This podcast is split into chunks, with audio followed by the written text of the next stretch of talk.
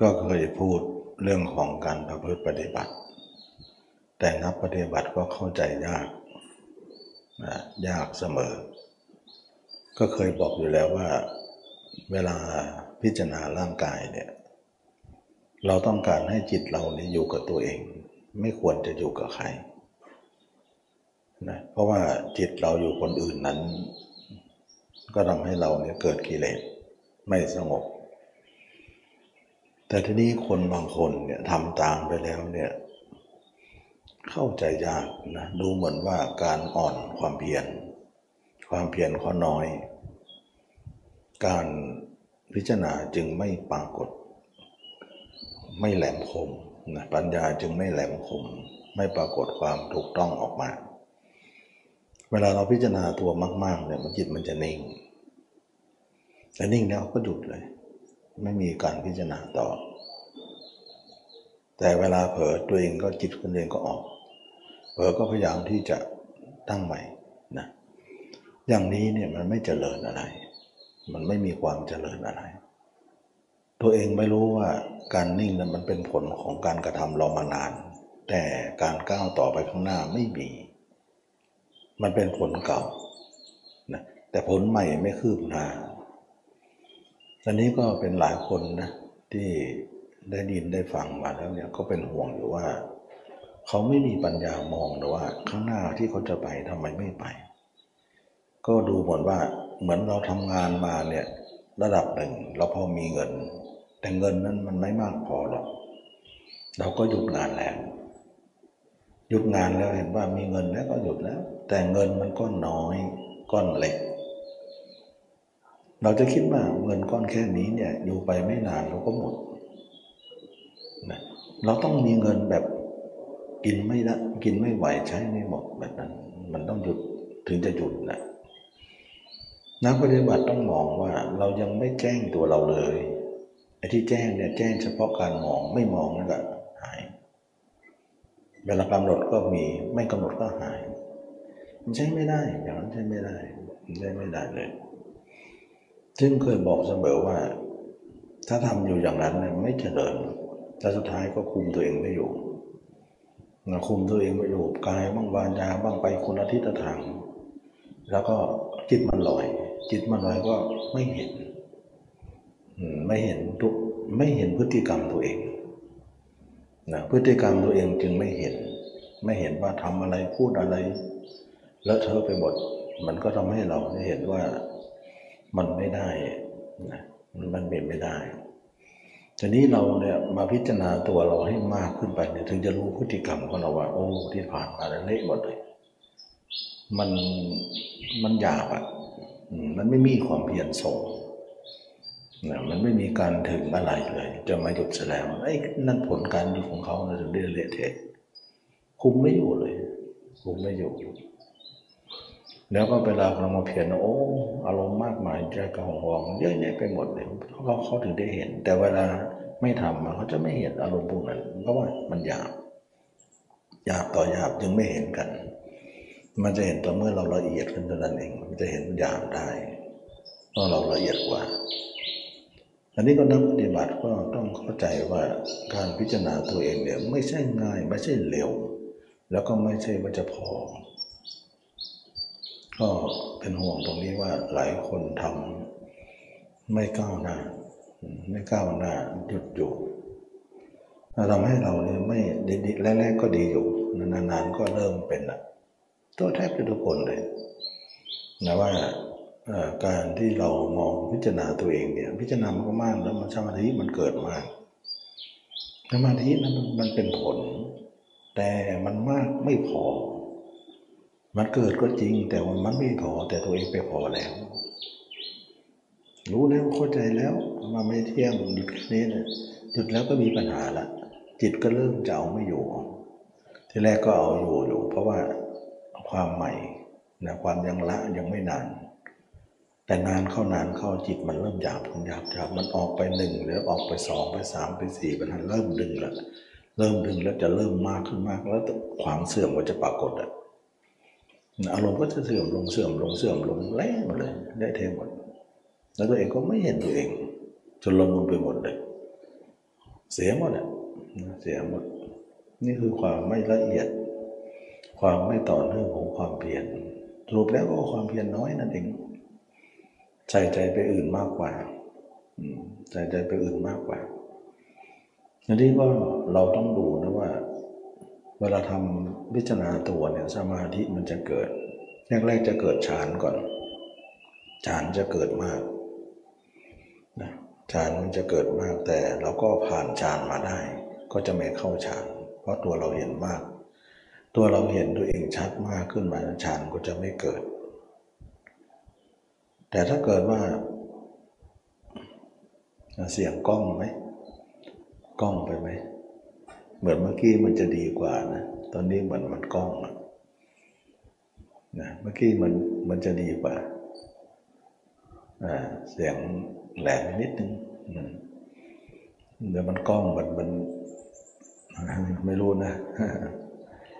ก็ลองดูกันแล้วกันทีนี้ว่าการประพฤติปฏิบัติเราเนี่ย เราถือว่าการพิจารณาตัวเนี่ย เราจะต้องพิจารณาให้เห็นแจ้ง แล้วมันยังไม่แจ้งพอ ไม่แจ้งพอมันยังสลืมสลืออยู่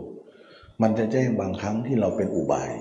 อุบายเราใส่ใจไปก็จะแจ้งหน่อย ถ้าไม่มีอุบายก็เบอร์ไปเลย อันนี้เราจะวัดได้ว่า มันแจ้งเพราะอุบาย เราก็ไปตามใจเพราะอุบายนั่นแหละว่าอ๋อแจ้งแล้วมันใช่เราไม่ใช้อุบายดูสิมองตรงๆดิไม่เห็น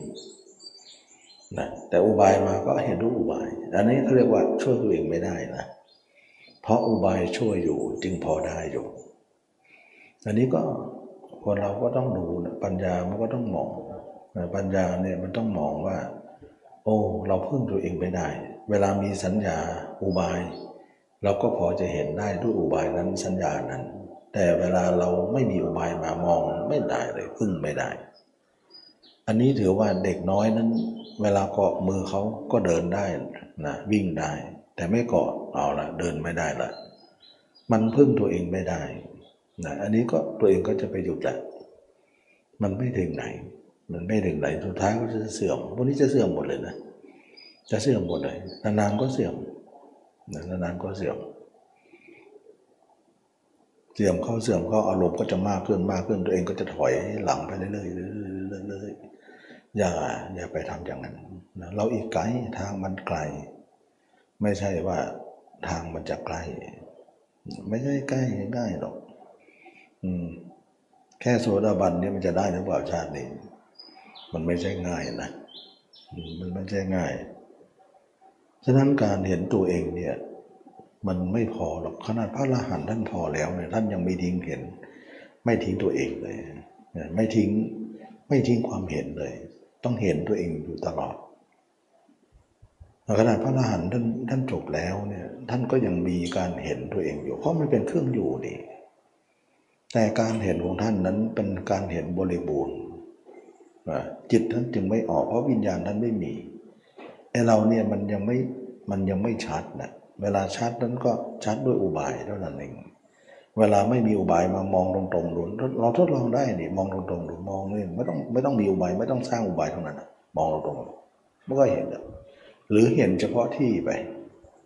นะเฉพาะมองที่จุดนั้นพอได้อยู่แต่ทั้งล่างนี่ไม่เห็น เห็นเฉพาะตอนที่ตรงแคบๆที่เรามอง อันนี้ก็ใช้ไม่ได้เลยใช้ไม่ได้ เพราะตัวเองยังไม่กว้างพอที่จะเห็นทั้งล่าง และทั้งล่างทั้งนอกทั้งในต้องชัดด้วยนะเราจะชัดเฉพาะบางจุดที่เรามองเท่านั้นเอง อันนั้นก็ใช้ไม่ได้ไม่ได้ อันนี้ก็เป็นห่วงหลายคนที่ว่าอย่าหยุดจะหยุดแต่ค่อยจะหยุดกันค่อยจะหยุดกันสุดท้ายก็เละเละไปหมดสุดท้ายก็สรุปแล้วพอแล้วนะพอแล้วเราเราเรารู้แล้วเข้าใจแล้ว เหมือนก็ว่าตัวเองเหมือนจะจะพอจบแล้วว่างั้นเราก็บอกพระไปโอ้นั้นอันนั้นยกให้กลายเป็นว่ายกให้เราเป็นคนพิเศษไปเขาแค่นั้นก็พอแล้ว กลายเป็นอย่างนั้น ยกให้คนหนึ่ง มันไม่ใช่ยกตัวเองไม่ถึงไหน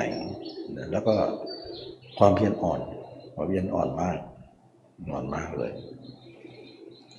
ไม่มีการต่อเนื่อง ความต่อเนื่องไม่มีไม่พอจึงไม่ถูกการเพ่งมองทีนี้เรามาดูซิว่า คนเราทุกคนที่เราทำกรรมฐานเนี่ย แท้จริงแล้วเนี่ย เราก็เคยบอกแล้วว่า เรามาละราคะโทสะโมหะ ก็เกิดจากจิตที่ออกนอกนั่นเอง เราจะมามามองตรงนี้แหละว่า มองถ้าว่าจิตเราออกอยู่เนี่ยมันใช้ไม่ได้ มันมีคำว่าออก แล้วก็มีคำว่าไม่ออก แต่ไม่เห็นตัว เห็นแต่ความว่าง แล้วก็มีคำว่าเห็นตัว แล้วก็ไม่ออกด้วย มันมีสามระดับ นะครับว่าคำว่าขบวนการของจิตออกเนี่ยมันมีอยู่สามระดับ ระดับหนึ่งก็คือมันออกไปไปมีภาพคนอื่น อันนั้นระดับนั้นเนี่ยคนทุกคนก็คงจะรู้อยู่นะแต่ระดับหนึ่งเนี่ยก็คือว่าไม่ออก แต่ไม่เห็นตัว ได้แต่รู้ตัว ไม่เห็นตัวแต่รู้ตัวแต่ว่างๆอยู่ เห็นแต่ความว่าง ว่างนั้นน่ะรู้ตัวกับว่าง อยู่ด้วยกัน แต่ไม่เห็น มันไม่เห็นมันได้แต่รู้ อันนี้เนี่ยน่าเป็นห่วงมาก คนเหล่านี้จะหยุดตรงเนี้ยไม่ค่อยไป คนนี้ไม่ถึงไหนนะคนนี้ไม่ถึงไหนนะคนนี้เนี่ยไม่ออกตอนที่เขามอง แต่จะออกเมื่อเขาเผลอมันไม่ใช่ไม่ออกเลยก็ไม่ใช่ถ้าเขาเผลอก็ออก ถ้าเขามองก็หยุดแล้วก็เผลอก็ออก เขามองก็หยุด เนี่ยมันจะเป็นอย่างนั้นพวกนี้ใช้ไม่ได้ใช้ไม่ได้ มันถือว่าการการอบรมเรายังไม่ถึงไหนเลย แล้วก็อยู่แค่นั้นเองและการที่จะพิจารณาตัวเองต่อไปก็ไม่พิจารณาแช่อยู่แค่นั้น พวกนี้เขาเรียกว่า จมอยู่นะจมอยู่นะจมอะไร จมอยู่ในวัฏฏะสงสารต่อไป เหมือนกับคนออกอันเองเท่ากัน เขาเรียกว่าคนนั้นจงยง ส่วนคนที่เห็นว่า เวลาจิตเรานิ่งๆเนี่ยเราได้แต่รู้ไม่เห็นเนี่ยแต่จิตก็ไม่ออกก็จริง แต่มันจะออกตอนเผลอก็จริง แต่เราจะพยายามให้เห็นตัวเองแจ้งต่อไป แจ้งต่อไป แจ้งต่อไป เพราะความเห็นเราเนี่ยยังไม่ถึงที่สุดของการเห็น คนเหล่านี้เนี่ยเห็นว่าความเห็นเรายังไม่พอ เราจะต้องเห็นตัวเองมากขึ้นมากขึ้นมากขึ้น นั้นอย่างนั้นเราไม่ควรหยุดอยู่นะเราไม่ควรหยุดหยุดอยู่ เราไม่ควรหยุดอยู่ เราจะไหว้ต่อไปนะคนเหล่านี้ไหว้อยู่นะ แต่คนที่หยุดนั้นจมอยู่นะหยุดอยู่ คือจมอยู่ จมอยู่ตรงนั้นไม่ไปไม่มา แล้วคนที่ปล่อยจิตอย่างเดียวนะคนนั้นไหลตามอารมณ์ไป อันนั้นคนนั้นยิ่งหลายใหญ่เลยนะฉะนั้นเราจะเห็นว่าสามคนเนี่ย คนหนึ่งปล่อยจิตอย่างเดียวไป นั่นคือปุถุชนคนไหลตามกระแสน้ำไป แต่คนที่นิ่งอยู่ว่างอยู่ แต่ไม่พิจารณาร่างกายทั้งทั้งตัวเองก็ไม่เห็นแชทอะไร และเห็นแต่ความว่างแล้วก็ความสงบ ว่างสว่างสงบ เคยบอกเสมอว่านี่คือจุดนี้แหละคนที่อยู่ตรงนั้น แต่มันก็ว่างเฉพาะที่เขากำหนดนะ มันไม่ใช่ว่างตลอดนะ เวลาเผลอจิตเขาก็ออกเหมือนกัน แต่ออกแล้วเขาก็พยายามที่จะเอานิ่งอีกแต่การพิจารณาตัวเขาไม่มี ไม่มีต่อไป นักการไม่มีต่อไปนั้นเขาจึงไม่มีอุบาย การที่เขาไม่มีอุบายจึงเหลยแต่ธาตุรู้ไม่มีธาตุเห็น นั้นจึงบอกเลยว่า เขามีแต่รู้แต่ไม่เห็น แล้วก็หยุดอยู่ คนเหล่านี้เขาเรียกว่าจมอยู่นะคนจมกับคนไหลตาม คนหนึ่งไหลตามน้ำคนหนึ่งจมอยู่ในน้ำกลางน้ำแต่คนที่บอกว่า เราจะต้องพิจารณาตัวเองต่อไป เพราะเรายังไม่แจ้ง เราไม่ควรหยุดอยู่กับที่ เราไม่ควรที่จะเห็นว่าการหยุดนั้นเป็นประโยชน์แก่เรา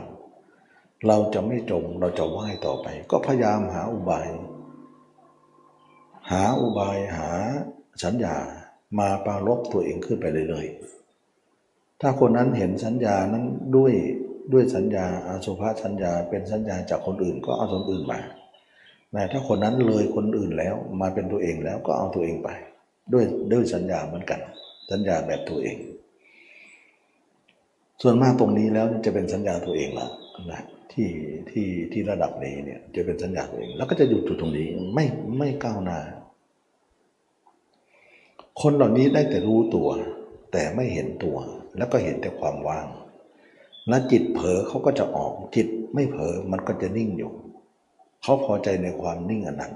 เขาพอใจในความสุขอันนั้น เราบอกเลยว่าคนนี้ชื่อว่าจมอยู่นะแต่คนที่บอกว่าเราจะพิจารณาต่อไป เราจะหาอุบาย เราจะหาวิธีที่จะเห็นตัวเองชัดยิ่งกว่านี้ เราไม่ควรอยู่แค่นี้ เราจะต้องเห็นต้องมีสัญญาเข้ามา เราจะต้องพิจารณาตัวต่อไป ไม่เห็นแต่ความที่จะนิ่งอยู่อย่างนี้ ไม่ควรจะออกนอกด้วย ไม่ควรที่จะนิ่งอยู่ด้วย เหมือนบุคคลที่เดินทางมา แต่คนหนึ่งหยุดอยู่กับที่นะไม่ไปข้างหน้า และก็ไม่ถอยหลัง อันนี้เขาเรียกว่า หยุดอยู่กับที่ เหมือนคนจมนั่นเอง หยุดอยู่กับที่ แต่เราจะพิจารณาต่อไป พิจารณาต่อไปต่อไป ดังที่ครูบาอาจารย์ได้สอนไว้ว่า ให้เห็นตัวเองจนถึงพระนาคามีถึงจะต้องเต็มร้อย ไม่ใช่รู้อย่างเดียวต้องเห็นแจ้งฉะนั้นแจ้งก็เห็นเฉพาะที่ไป เช่นมือก็เห็นมือตัวอื่นก็ไม่เห็น ถ้าเราไปเห็นอย่างอื่นมือก็หายอีกแล้ว อย่างนี้ไม่ได้ใช้ไม่ได้ มันเป็นเฉพาะที่ไป มันต้องเห็นหัวถึงเท้าในพร้อมกันหมดเลย นอกและในพร้อมกันหมดเลย ไม่มีก่อนหน้าหลัง อันนั้นมันอีกไกลมากเลย เขาไม่ไป เขาไม่มีปัญญา ที่จะมองออกว่าตรงนั้นคือคือสิ่งที่เขาจะต้องไป เพราะทำไมไม่มีปัญญาเขาอ่อนในความเพียรอ่อนความเพียรทำทั้งหลายก็ไม่ไม่ทนต่อการเพ่งมอง เมื่อทนทนต่อการเพ่งมอง เขาก็ไม่เห็นความเป็นจริงทนต่อการเพ่งมองของเขา เพราะเขาอ่อนมองน้อยไปหน่อยนั่นเอง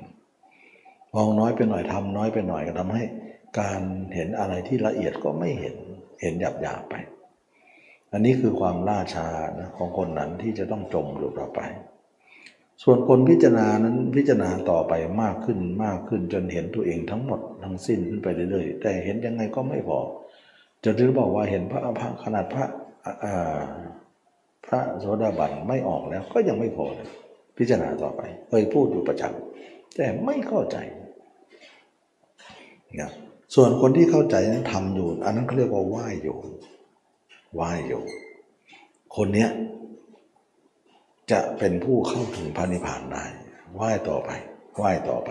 เห็นแล้วเห็นอีกเห็นแล้วเห็นอีกเห็นแล้วเห็นอีก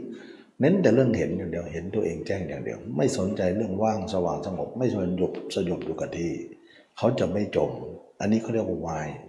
แล้วเขาจะถึงฝั่งได้นะส่วนคนนั้นจมอยู่กลางแม่น้ำนั่นแหละนะแต่อีกคนหนึ่งไหลตามน้ำไปเลย นะอันนั้นก็เป็นคนที่ปล่อยจิตอย่างเดียว ส่วนคนที่ว่ายนี้ก็จะใกล้ฝั่งไปเรื่อยๆเรื่อยๆเรื่อยๆเรื่อยๆเรื่อยๆจะไม่จมและก็จะไม่ไหลตามน้ำคนเหล่านี้จะไปสู่มรรคผลนิพพานนะแล้วก็พิจารณาจนเห็นถึงพระอนาคามี มันถึงจะบริบูรณ์ความเห็นของเราจะแจ้งชัดหมดเลย ไม่ได้มองเห็น เห็นมือก็เห็นมือ เห็นอื่นก็ไม่เห็น เวลาเห็นอย่างอื่นมือก็หายอย่างไม่ใช่ มันเห็นไปพร้อมหมดเลยทั้งหลัง นั่นคือกรรมแก่กล้า การทำให้มาก จิตของเรากินเนื้อที่ไปหมดแล้ว ทั่วถึงหมดแล้ว อันนั้นเขาเรียกว่าคนนั้นเข้าถึงฝั่งฉะนั้นสมัยก่อนที่เทวดาทูลถามพระเจ้าว่า เราไม่พักไม่เพียรเราจึงข้ามโอคาได้นะนะ เทวดาก็ทำถามว่าไม่พักไม่เพียรอย่างไร ถ้าเราพักอยู่เราก็จมอยู่ ถ้าเราว่ายอยู่เราก็เพียรอยู่ เราไม่จมและเราก็ไม่เพียรหมายถึงว่าถึงฝั่งแล้วนั่นเอง เราไม่พักไม่เพียรนั่นแหละ เราจึงข้ามห่วงน้ำนั้นได้ อันนี้ก็หมายถึงว่า อุปมาให้เห็นภาพว่า เราต้องพิจารณาให้มากทำให้มากเจริญให้มาก มีให้เยอะเลยนะเรายังทำไม่ถึงไหนหรอก นะยังไม่ถึงเลยโสดาบันยังไม่ถึงนะไกลนักหนานะไกลนักหนา แค่เริ่มต้นเท่านั้นเองมันยังไปถึงไม่ถึงไหน การเห็นตัวมันไม่ได้ง่ายนะมันไม่ใช่ง่ายนะอันนี้ก็เป็นเรื่องที่ว่าขอเตือน เพราะรู้สึกว่าตรงนี้จะเยอะมากหลายคนนะเยอะมากสอนมาสอนมามาถึงตรงนี้แล้วจะผิดหวังแทบทุกคนเลยเอาอีกแล้ว เริ่มผิดหวังแล้วเขาจะไม่ไปแล้ว เสียคนอีกแล้วแรกก็เดี๋ยวดูดีๆอยู่นะจะไปลักษณะนี้แล้วก็มาจะมาเสียตรงนี้หมดเขาไม่มีปัญญา ความเพียรเขาน้อยมาก แล้วก็แรกๆก็ดูหมดคำมาคาเมนอยู่ อันนี้ก็นักปฏิบัติทุกคนก็ต้องต้องสำรวมแล้วก็ต้องมีการความเพียรให้มาก ไม่ใช่ว่ามาฟังธรรมมากแล้วจะได้ทำไม่ใช่นะ ไม่ใช่ฟังได้นะทำเนี่ยได้ ฟังนี่ก็ฟังพอเข้าใจเท่านั้นเอง ไม่ใช่ว่าฟังมากแล้วจะรู้ทำมาก ฟังน้อยจะรู้ทำน้อยไม่ใช่นะคือฟังมากเนี่ยมันไม่ได้หมายถึงเราจะก้าวหน้ามาก แต่ทั้งหมดทั้งสิ้นมันอยู่ที่ความเพียรฟังเพื่อเข้าใจนะเพื่อเข้าใจไปเข้าใจทำไปนะส่วนมากผลมันก็คือได้จากการทำนั่นเอง อันนี้ก็เป็นเรื่องที่นักปฏิบัติ ต้องเข้าใจนะการที่จิตเราอยู่ในตัวเรานั้นเราต้องการมาก เพราะว่าอะไร เพราะว่าถ้ากิดถ้าเกิดว่าจิตเราอยู่ในตัวได้เนี่ยมันต้องเห็นแจ้งเท่านั้นถึงจะอยู่ได้ แล้วก็การที่เราเห็นแจ้งตัวเองนั้น เราถึงจะอยู่ได้นั้นทำให้จิตเราไม่อยู่ในโลกใบนี้ การที่จิตเราไม่อยู่ในโลกใบนี้ทำให้คำว่าหลุดพ้นก็จะเกิดแก่เรา คำว่าหลุดพ้นพ้นอย่างไร พ้นจากคนอื่น มาอยู่ที่เราแล้ว พ้นจากอารมณ์ต่างๆ พ้นจากการเห็นใครต่อใครอยู่ในจิตเรา เราก็จะเห็นตัวเองอยู่ตลอดเวลา ทั้งกลางวันกลางคืนยืนเดินนั่งนอน เราก็จะเห็นตัวเองอยู่ตลอดเวลา นั่นคือการพ้น พ้นแล้วพ้นเลยจะไม่กลับไปอีก แต่ถึงกันนั้น คนนั้นก็ต้องยังรู้ว่า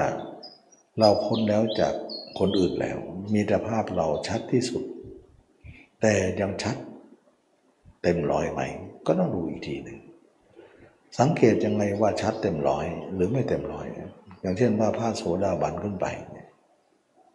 ชัดหกสิบเจ็ดสิบเปอร์เซ็นต์เราจะรู้ได้ไงหกสิบเปอร์เซ็นต์รู้นะรู้ได้ก็คือว่า ระหว่างที่ภาพเราชัดอยู่นั่นเอง ไม่มีภาพคนอื่นเลยแต่ภาพเราทั่วถึงหัวถึงเท้าพร้อมกันหมดเลย แต่ขณะนั้นน่ะจิตของเราเวลากระทบอารมณ์ใดมันยังยังมีสั่นดิ๊กดิ๊กดิ๊กดิ๊กดิ๊กยังกระดิกกระดิกเห็นอยู่นะเหมือนเราตีงูตีงูเนี่ยเราก็นึกว่าตายแล้ว แต่หางมันยังกระดิกกระดิกอยู่เนี่ยแสดงว่ามันจะไม่สนิทนะเนี่ยอย่างเงี้ยนะ เราก็ถือว่านั่นคือความดิ้นของเขา นั่นคือกิเลสของเราที่มีอยู่นั่นเอง แต่แค่ดิ้นเท่านั้นเองมันยังไม่มากพอที่จะออกไปหรอกเขาก็รู้เลยว่า นี่คือความไม่พอของเรา เราต้องพิจารณากายต่อไปอีกไอ้ดิ้นดิ้นนี้ถึงจะหายนะดิ้นไม่ได้เลยนะดิ้นไม่ได้ ดิ้นหมายถึงว่ามันปฏิกิยานั่นเอง มันมีปฏิกิยาต่อโลกนั่นเอง เวลามันสัมผัสอะไรมันจะปฏิกิยาต่อโลก แต่เขาไม่ทำได้ออกทางกายวาจาหรอก พฤติกรรมของกายวาจาเขาจะไม่มี มีแต่พฤติกรรมทางใจ เพราะควบคุมได้หมดแล้วนะคุมทั้งกายทั้งวาจาพูดไปนี้เขาคิดหมดเลย ไม่มีการพูดไม่ดี การกระทำไม่ดีนี่ไม่มี เพราะเขากันกองหมดนะเพราะการควบคุมของเขานี่ควบคุมหมดเลยนะมันไม่มีนะ แต่คนที่ไม่ถึงตรงนี้เนี่ย พูดอะไรไม่ทันหรอก พูดไปหมดอะทำไปหมดอะเลอะไปหมดอะแล้วก็คุมตัวเองไม่อยู่ ไม่อยู่เลอะอันนี้มันมันมันมันไม่ไม่ไม่พอ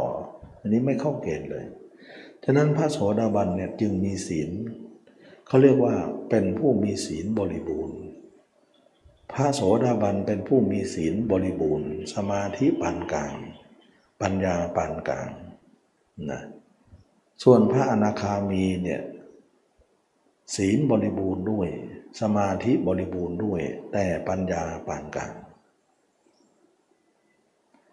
ส่วนพระอรหันต์เนี่ยบริบูรณ์ทั้งหมด มันจะเป็นลักษณะค่อยๆก้าวไป ยังไงก็บริบูรณ์ทั้งหมด ถ้าเราเห็นตัวเองได้เนี่ยมันจะเซ็นเซอร์ตัวเองได้หมดเลย เราจะพูดอะไร เราจะทำอะไรทุกย่างก้าวเนี่ยต้องเซ็นเซอร์หมดเลย เราจะพูดอย่างนี้จะกระทบใครไหม เราจะทำอย่างนี้กระทบไปไหม อาการเราพึงประสงค์ไหม อาการของเราหยาบช้าไหม อาการของเราอยู่ในความนุ่มนวลไหมนะมันเซ็นเซอร์ทุกย่างก้าวของชีวิตเพราะมันคุ้มเพราะมันเห็นหมดแล้วไอ้คนที่ไม่เห็นจะไม่ทันหรอก ปากก็จะพูดปากมือไม้ก็จะไป ไปหมดไม่ทำสักอย่างเลย วันนี้ไม่ถึงอะไรนะไม่มันไม่แจ้งอะไรในการการปฏิบัติปฏิบัติเนี่ยเราต้องปฏิบัติให้มากจเจริญให้มากต่อไปนี่ไม่ใช่น้อยๆการพิจารณาต้องมากพอเราไม่งั้นเราจะอย่าไปหยุดอยู่อย่าไปหยุดอยู่แล้วหยุดอยู่นั้นอันตรายเขาเรียกว่าจมอยู่นั่นเอง เราต้องไหว้ต่อไป จนกว่าจะถึงฝันนะ ในการเห็นตัวเองก็เคยพูดอยู่แล้วว่า การเห็นตัวเองเนี่ยมันมันหมายความว่า เราต้องการให้วิญญาณเราดับ เพราะความเห็นอันนั้น การเห็นตัวเองเนี่ยวิญญาณเรายังดับไม่พอ เราก็ยังไม่พอนะ การเห็นตัวเองที่วิญญาณดับไม่พอเป็นยังไง คือการเห็นตัวเองเนี่ยแค่สิบเปอร์เซ็นสมมตินะ แสดงว่าเราเห็นตัวเองสิบเปอร์เซ็นแต่เก้าสิบเปอร์เซ็นนั้นเป็นวิญญาณอยู่ แต่ญาณของเรานั้นแค่สิบเปอร์เซ็นอย่างนี้ก็เรียกว่าการเห็นที่วิญญาณยังไม่หมดยังไม่ดับนะการเห็นวิญญาณยังไม่ดับ แล้วก็วิญญาณเองจะดึงจิตเราร่วงไป ต่อมาเราเห็นตัวเองในยี่สิบเปอร์เซ็นต์วิญญาณเราก็คือแปดสิบเปอร์เซ็นต์ยังไม่ดับ ดับมาแค่แปดสิบฉันแปดสิบเนี่ยจะดึงอยู่เลยยี่สิบเนี่ยจะคอยจะต้านไม่ไหวนะทำให้เราเลิกเลือนนะลุดลุยอยู่เลย อันนี้พวกนี้ก็เรียกว่าวิญญาณไม่ดับทั้งนั้น ต่อมาตัวเองเนี่ยเห็นตัวเองเนี่ยสามสิบสี่สิบห้าสิบเปอร์เซ็นต์ถือว่ากำกึ่ง เราจะเห็นได้ว่าภาพเราเนี่ยชัด ภาพเขาก็ชัดเสมอกันนะเวลาแวบถึงใครเนี่ยภาพเขาก็ชัดครึ่งหนึ่ง ภาพเราก็ชัดครึ่งหนึ่ง รวมกันเป็นร้อยพอดีนะภาพเขาก็เหมือน มันนั้นไม่ชัดเหมือนเมื่อก่อนนะ มันก็เบอร์เบอร์เพราะมันแบ่งส่วนมาทางนี้ ภาพเราก็ไม่ชัดเท่าไหร่หรอกภาพเขาก็ไม่ชัดเท่าไหร่หรอกแต่ว่าเข้ากัน เท่ากัน อย่างนี้เขาเรียกว่าห้าสิบห้าสิบฉะนั้นเวลาห้าสิบเนี่ยมันจะตึงกันอยู่ แต่ก็พอควบคุมได้บ้าง พอสมควร แต่เมื่อไรเนี่ยจิตของเราเห็นตัวเองเนี่ยหกสิบถึงเจ็ดสิบเปอร์เซ็นต์วิญญาณของเราแค่สามสิบสี่สิบเปอร์เซ็นต์ยังไม่ดับ แต่ไม่มีผล มีผลอันน้อยนิดเอง มีผลอันน้อยนิดหมายถึงว่าไม่มีผลหมายถึงว่าทำให้จิตคนนั้นออกไม่ได้ อยู่แต่ข้างในนะอยู่แต่ข้างในอยู่แต่ข้างในหมายถึงว่าอยู่แต่ในตัวมา เพราะในตัวเราเนี่ยมีการเห็นถึง 60-70%ถึงเหมือนน้ำหนักใน 60กิโล70กิโลส่วนความเห็นคนอื่นใน 30 หรือ 40 กิโล มีอยู่ก็จริงแต่มันไม่หนักพอที่จะหลุดไป ไม่สามารถจะกด 60 70กิโล60 70กิโลนั้น กดลงได้ มันกดไม่ลง มันก็เลยค้างรออยู่ อันนี้เนี่ยถือว่ามีญาณทัศนะ แต่วิญญาณก็ยังไม่ดับ ดับไม่หมดแต่น้อยเดียว แต่วิญญาณนั้นไม่ดับก็จริง แต่ไม่มีผลอะไรมากทำให้เราควบคุมสถานการณ์ได้ เพราะน้ำหนักของเรามากกว่า ฉะนั้นคนคนนั้นเวลาเห็นตัวเองเนี่ยจะชัดกว่า เวลาเห็นคนอื่นเออเลอร์ภาพคนอื่นจะเออเลอร์หมดนะแต่คนนั้นก็ไม่ตายใจนะไม่ตายใจว่าถึงจะเออเลอร์เราก็ไม่ควรจะไว้หน้ามัน เราต้องเอาออกเสีย ภาพของเราหกสิบเจ็ดสิบเราก็ไม่ควรจะยับยั้งไว้เราไม่ควรจะจมอยู่ตรงนี้ ให้ทำต่อไป จนกว่าเราจะเป็นถึงพระอนาคามี เราจะเห็นตัวเองร้อยเปอร์เซ็นต์ซึ่งจะนึกถึงคนอื่นไม่ได้เลย และจิตเราจะไม่ออกเลย เราจะเซ็นเซอร์ตัวเองได้ทุกอย่างกายวาจาใจเราคุมได้ทั้งคุมได้สามอย่างอย่างหมดเลย อันนั้นเนี่ยถึงจะพอนะมันไม่พอง่ายๆนะไม่พอง่ายๆ เชื่อเหลือเกินว่า ไม่ค่อยมีใครถึงง่ายๆหรอกตรงนี้ ยากนะเราต้องทำมากมากมายกายกอง การพิจารณาตัวเองนั้นเนี่ยถ้าเราทำถึงร้อยเปอร์เซ็นแล้ววิญญาณของเราจะดับสนิทเลยเราจะนึกใครต่อใครไม่ได้สักคน นึกได้แต่คนเดียวก็คือตัวเอง ทั้งเห็นทั้งรู้ทั้งเห็นทั้งแจ้งอยู่ในตัวเอง แล้วก็ตัวเองตรงนั้นเองจะทำให้เราเป็นเครื่องอยู่ของชีวิตประจำวัน ทำไปทำมาวันหนึ่งจิตเราจะไม่ออกนอกเลย อันนั้นแหละเราถึงจะพอในการพิจารณาร่างกาย แล้วก็กามมาราคะเราสิ้นแล้ว โทสะของเราก็สิ้นแล้ว ไม่รู้จะรักใคร ไม่รู้จะโกรธใคร มันก็ทำให้เราเนี่ยไม่มีตรงนี้นะอันนี้ก็เป็นเรื่องที่ว่า คนนั้นละเอียดละออพอที่จะรู้กำหนดรู้ในในอาการของตัวเองแสดงคนนั้นเพียรอยู่ตลอดความเพียรเขาดี เขาก็จะเห็นหมดแล้วความเพียรไม่ดีไม่เห็นมันรวมกุเกินหมดความเพียรหย่อนความเพียรหย่อนความเพียรต้องทำต่อเนื่องทุกวันเลยตลอดวันตลอดคืนไปเรื่อยๆมันต้องทำอย่างนั้น ต่อมาเนี่ยเราเห็นตัวเองแจ้งแล้วเนี่ยเราถึงจะพอในการพิจารณาตอนนั้นจะทำสมาธิต่อหรือไม่ทำก็ไม่เป็นไร ก็สามารถที่จะเข้าสู่การเป็นพระลานได้ อันนั้นก็ไม่ยากหรอกละนะเพราะว่ามันไม่ได้เกี่ยวกับการพิจารณากายแล้ว มันเกี่ยวกับการทำสมาธิ หรือไม่ทำก็ไม่มีแบบมีผลอะไร ก็สามารถจะเป็นพระลานได้เพราะการเห็นแจ้งตรงนั้นเกื้อหนุนทุกอย่างทำให้เรา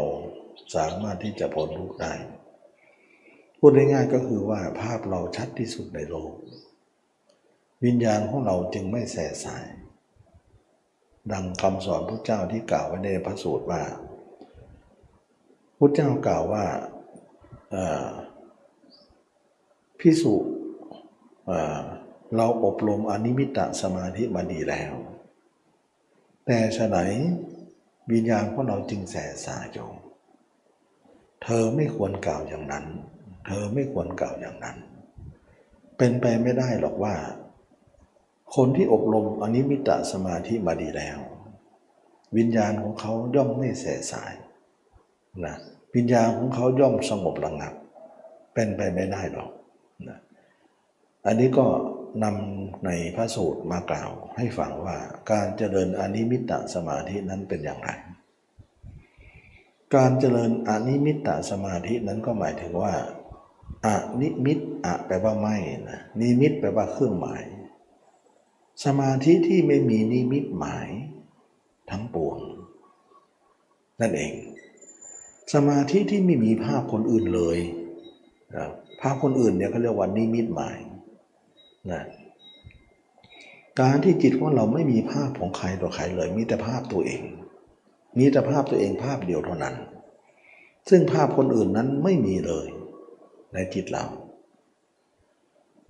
คนนั้นตั้งมั่นด้วยการเห็นภาพตัวเองเท่านั้น สมาธิใดการเกิดจากการเห็นตัวเองคนเดียวเท่านั้น เป็นสมาธิที่ตั้งมั่นอยู่ สมาธินั้นไม่มีภาพคนอื่นเลยแม้แต่น้อย ดับสนิทแล้วจากภาพคนอื่นทั้งปวง ไม่มีภาพอะไรแสสายอีกต่อไป สมาธินั่นแหละจึงเรียกว่าอนิมิตตสมาธิ สมาธิที่ไม่มีนิมิตทั้งปวง ไม่มีนิมิตอะไร ถ้าคนไหนอบรมอย่างดีแล้วเนี่ยวิญญาณเขาย่อมไม่แสสาย วิญญาณเขาย่อมไม่แสสายหมายความว่า จิตของเขาไม่ย่อมไม่มีภาพใครแทรกขึ้นมา แทรกขึ้นมาแทรกขึ้นมาหรือจิตของเราลุดลงไปลุดลงไป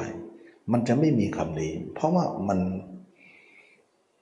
มันเป็นความบริบูรณ์ของอนิมิตตสมาธิ แสดงว่าจิตเราแสสายอยู่ แสดงว่าคนนั้นเจริญอนิมิตตสมาธิยังไม่ดีเลย จะต้องอบรมต่อไปนั่นเองวิญญาณเราจึงแส่สายได้หลุดไปน่นเดี๋ยวโผล่แล้วภาพคนนั้นโผล่ภาพคนนี้โผล่อยู่แสดงว่ามันไม่พอ มันยังไม่ดีถ้าดีแล้วเนี่ยมันจะไม่มีตรงนี้ อันนี้ก็เป็นความหมายที่ลงกันได้นะลงกันได้กับการที่ตมาเคยนำคำสอนพระเจ้ามาสอนเรื่องของการที่เราเห็นตัวเองนั้น มันจะเป็นผลทำให้จิตของเราตั้งมั่น แล้วก็ไม่มีนิมิตทั้งปวงได้ นิมิตทั้งปวงนั้นก็คือภาพของคนอื่นนะเช่นว่าเรานึกถึงหญิงถึงชายเนี่ยเขาเรียกว่าสุภาพนิมิตนะเรานึกถึงคนที่ไม่ไม่พอใจใคร เอาคนนั้นมาคิดเนี่ยภาพคนนั้นปรากฏเราก็จะโกรธขึ้นมา ด้วยความโกรธนั้นจึงมีภาพเขา มีภาพเขาจึงมีความโกรธอย่างนั้นเขาเรียกว่าปฏิฆานิมิต นะแล้วก็คนที่ไม่รับรับก็ไม่ใช่ ไม่โกรธโกรธก็ไม่ใช่ คิดไปเรื่อยไปเรื่อยคิดไม่มีบรรจบเขาเรียกว่าสัพพานิมิต นิมิตทั้งปวงนั่นเองสัพพะแปลว่ามากมายนะมากมายหลายๆอย่างนั่นเอง ดังมีใจความในพระสูตรว่าพิสุรู้อย่างไรเห็นอย่างไร จะไม่มีอาหารการมามังการในกายนี้ จะไม่มีสภานิมิตทั้งหลายในภายนอก อันนี้ก็คือสภานิมิตทั้งหลายในภายนอกหมายถึงน้ำมิตรทั้งปวงนั่นเองนะจึงใช้คำว่าสภานิมิตพุทธเจ้าถึงกล่าวว่าพิสุรู้ว่ารูปไม่ใช่ของเรา เวทนาสัญญาสังขารวิญญาณเป็นอนัตตาไม่ใช่ของเรา รู้อย่างนี้เห็นอย่างนี้แหละ จึงไม่มีอาหารการมามังการ และมานานุสัยในกายนี้ แล้วจะไม่มีสัพพานิมิตทั้งหลายในภายนอก อาหารการก็คือตัวเรามามังการก็คือของของเรา มานานุสัยก็คือจิตที่วิ่งไป จะไม่มีแก่คนนั้น แล้วก็จะไม่มีสภาพนิมิตทั้งหลายในภายนอก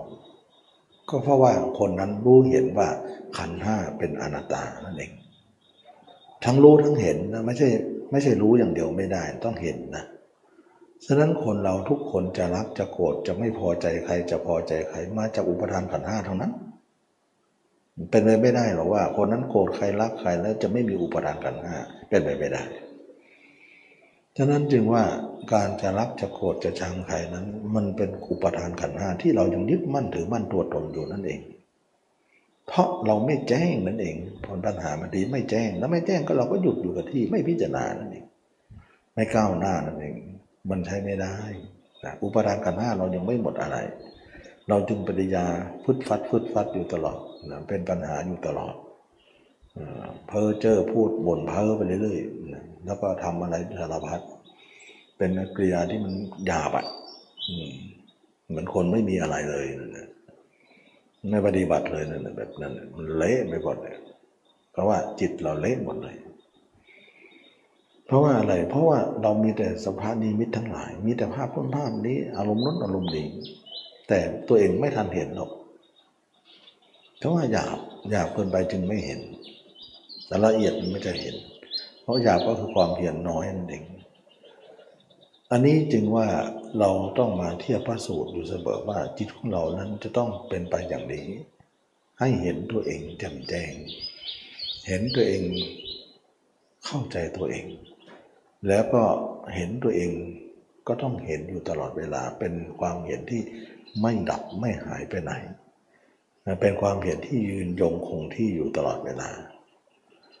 ถ้าคนนั้นพิจารณากายมาดีแล้ว พอแล้วเนี่ยก็จะมีความหมายดังที่บอกว่า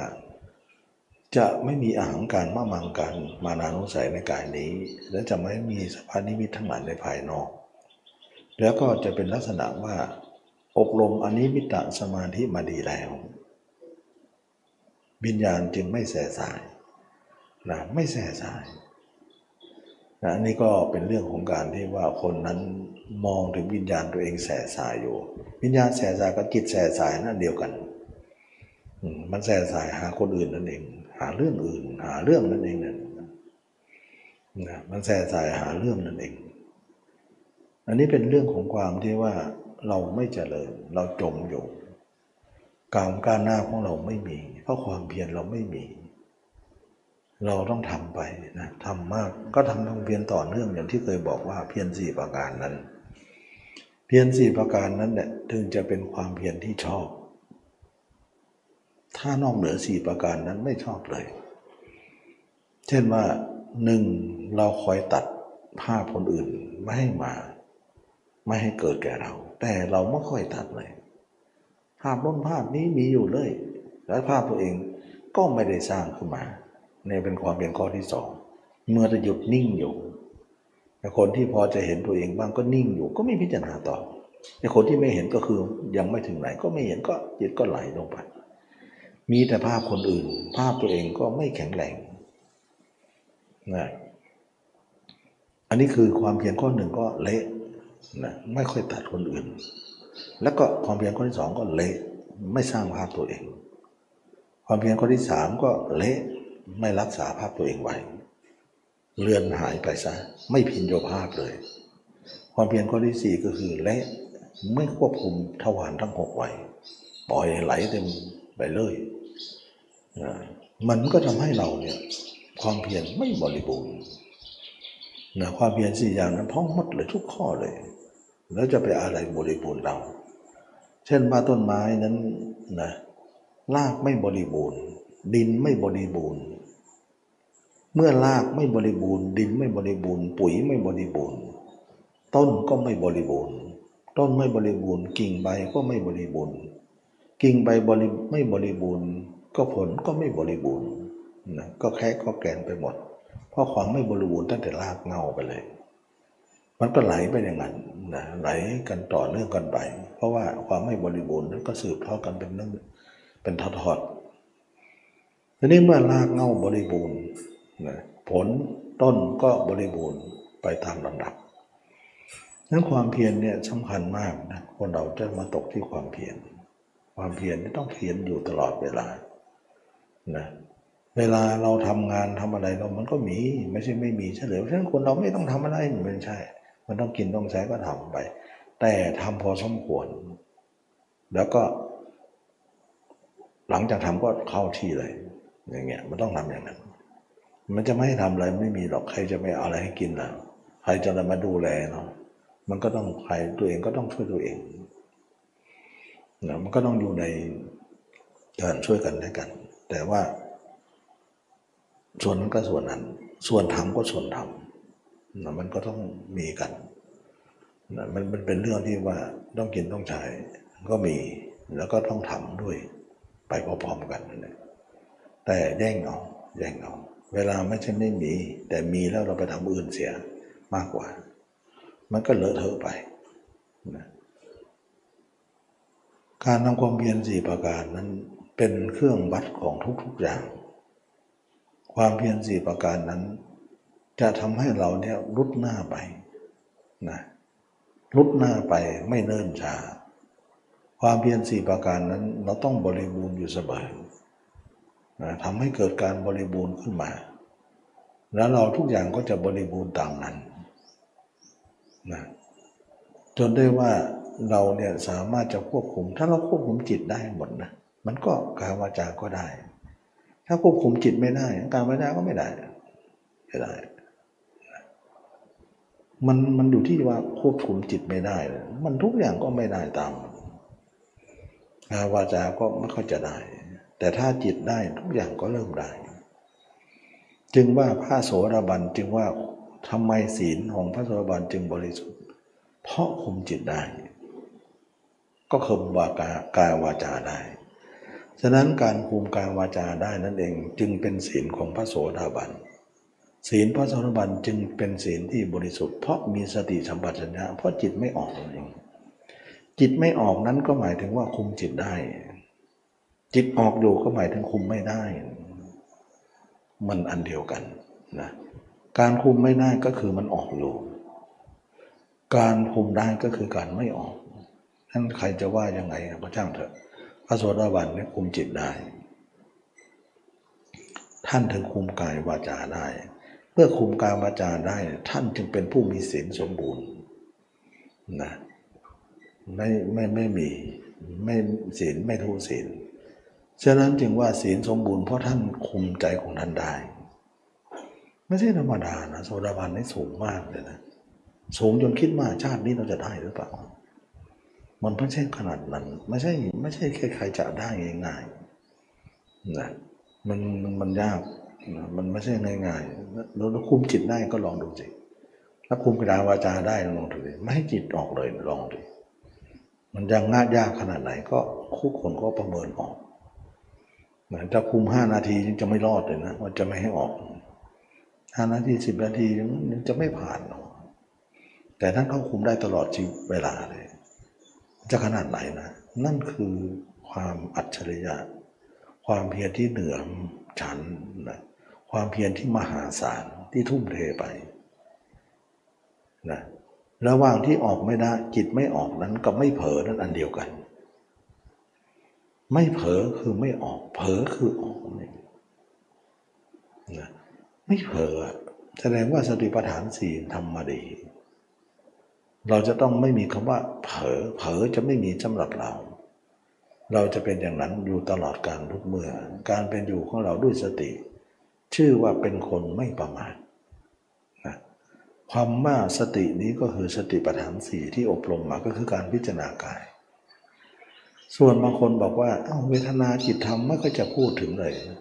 ถ้าเราเห็นกายเนี่ยมันเห็นเวทนาด้วย เห็นจิตเห็นธรรมด้วย ถ้าไม่เห็นกายสามอย่างนั้นก็ไม่เห็น เห็นได้ได้แล้วก็คุมได้ด้วยนะคุมเวทนาได้คุมจิตได้ คุมอยู่ในธรรมทั้งหมดเลย โพธิปัจจยธรรมนั่นเองก็หมดเลยกายเวทนาจิตธรรมทำได้หมดเลย แล้วก็บางคนบอกว่า เวทนานะกายเวทนา บางคนก็จะหมายถึงว่า เวทนาเนี่ยนะจะมองถึงว่าเวทนาคือความเจ็บปวดนะเวลานั่งเนี่ยมันเมื่อยมันเจ็บมันปวดมันขบเนี่ย บางคนนั่นแหละคือเวทนา มันไม่ใช่คำสอนพระเจ้าไม่ได้ว่าหมายตรงนั้นอย่างเดียว อันนั้นเขาเรียกว่าเวทนาทางกาย แล้วก็มันมีเวทนาทางใจอีกนะเวทนาทางกายก็มี เวทนาทางใจก็มี ฉะนั้นท่านให้หมายถึงว่า เวทนาเนี่ยมีสามประการ เวทนาภายนอกด้วย เวทนาภายในด้วย เวทนาในเวทนาด้วย หรือเวทนาสุขบ้างทุกข์บ้างไม่สุขไม่ทุกข์ด้วย เวทนาภายนอกเนี่ยต้องละก่อนเช่นว่าจิตออกนอกเนี่ยเป็นเวทนาหมดเลยเขาให้ความสำคัญตรงนี้ก่อน ไม่ใช่ความเจ็บปวด ความเจ็บปวดเราไม่ต้องไปละหรอก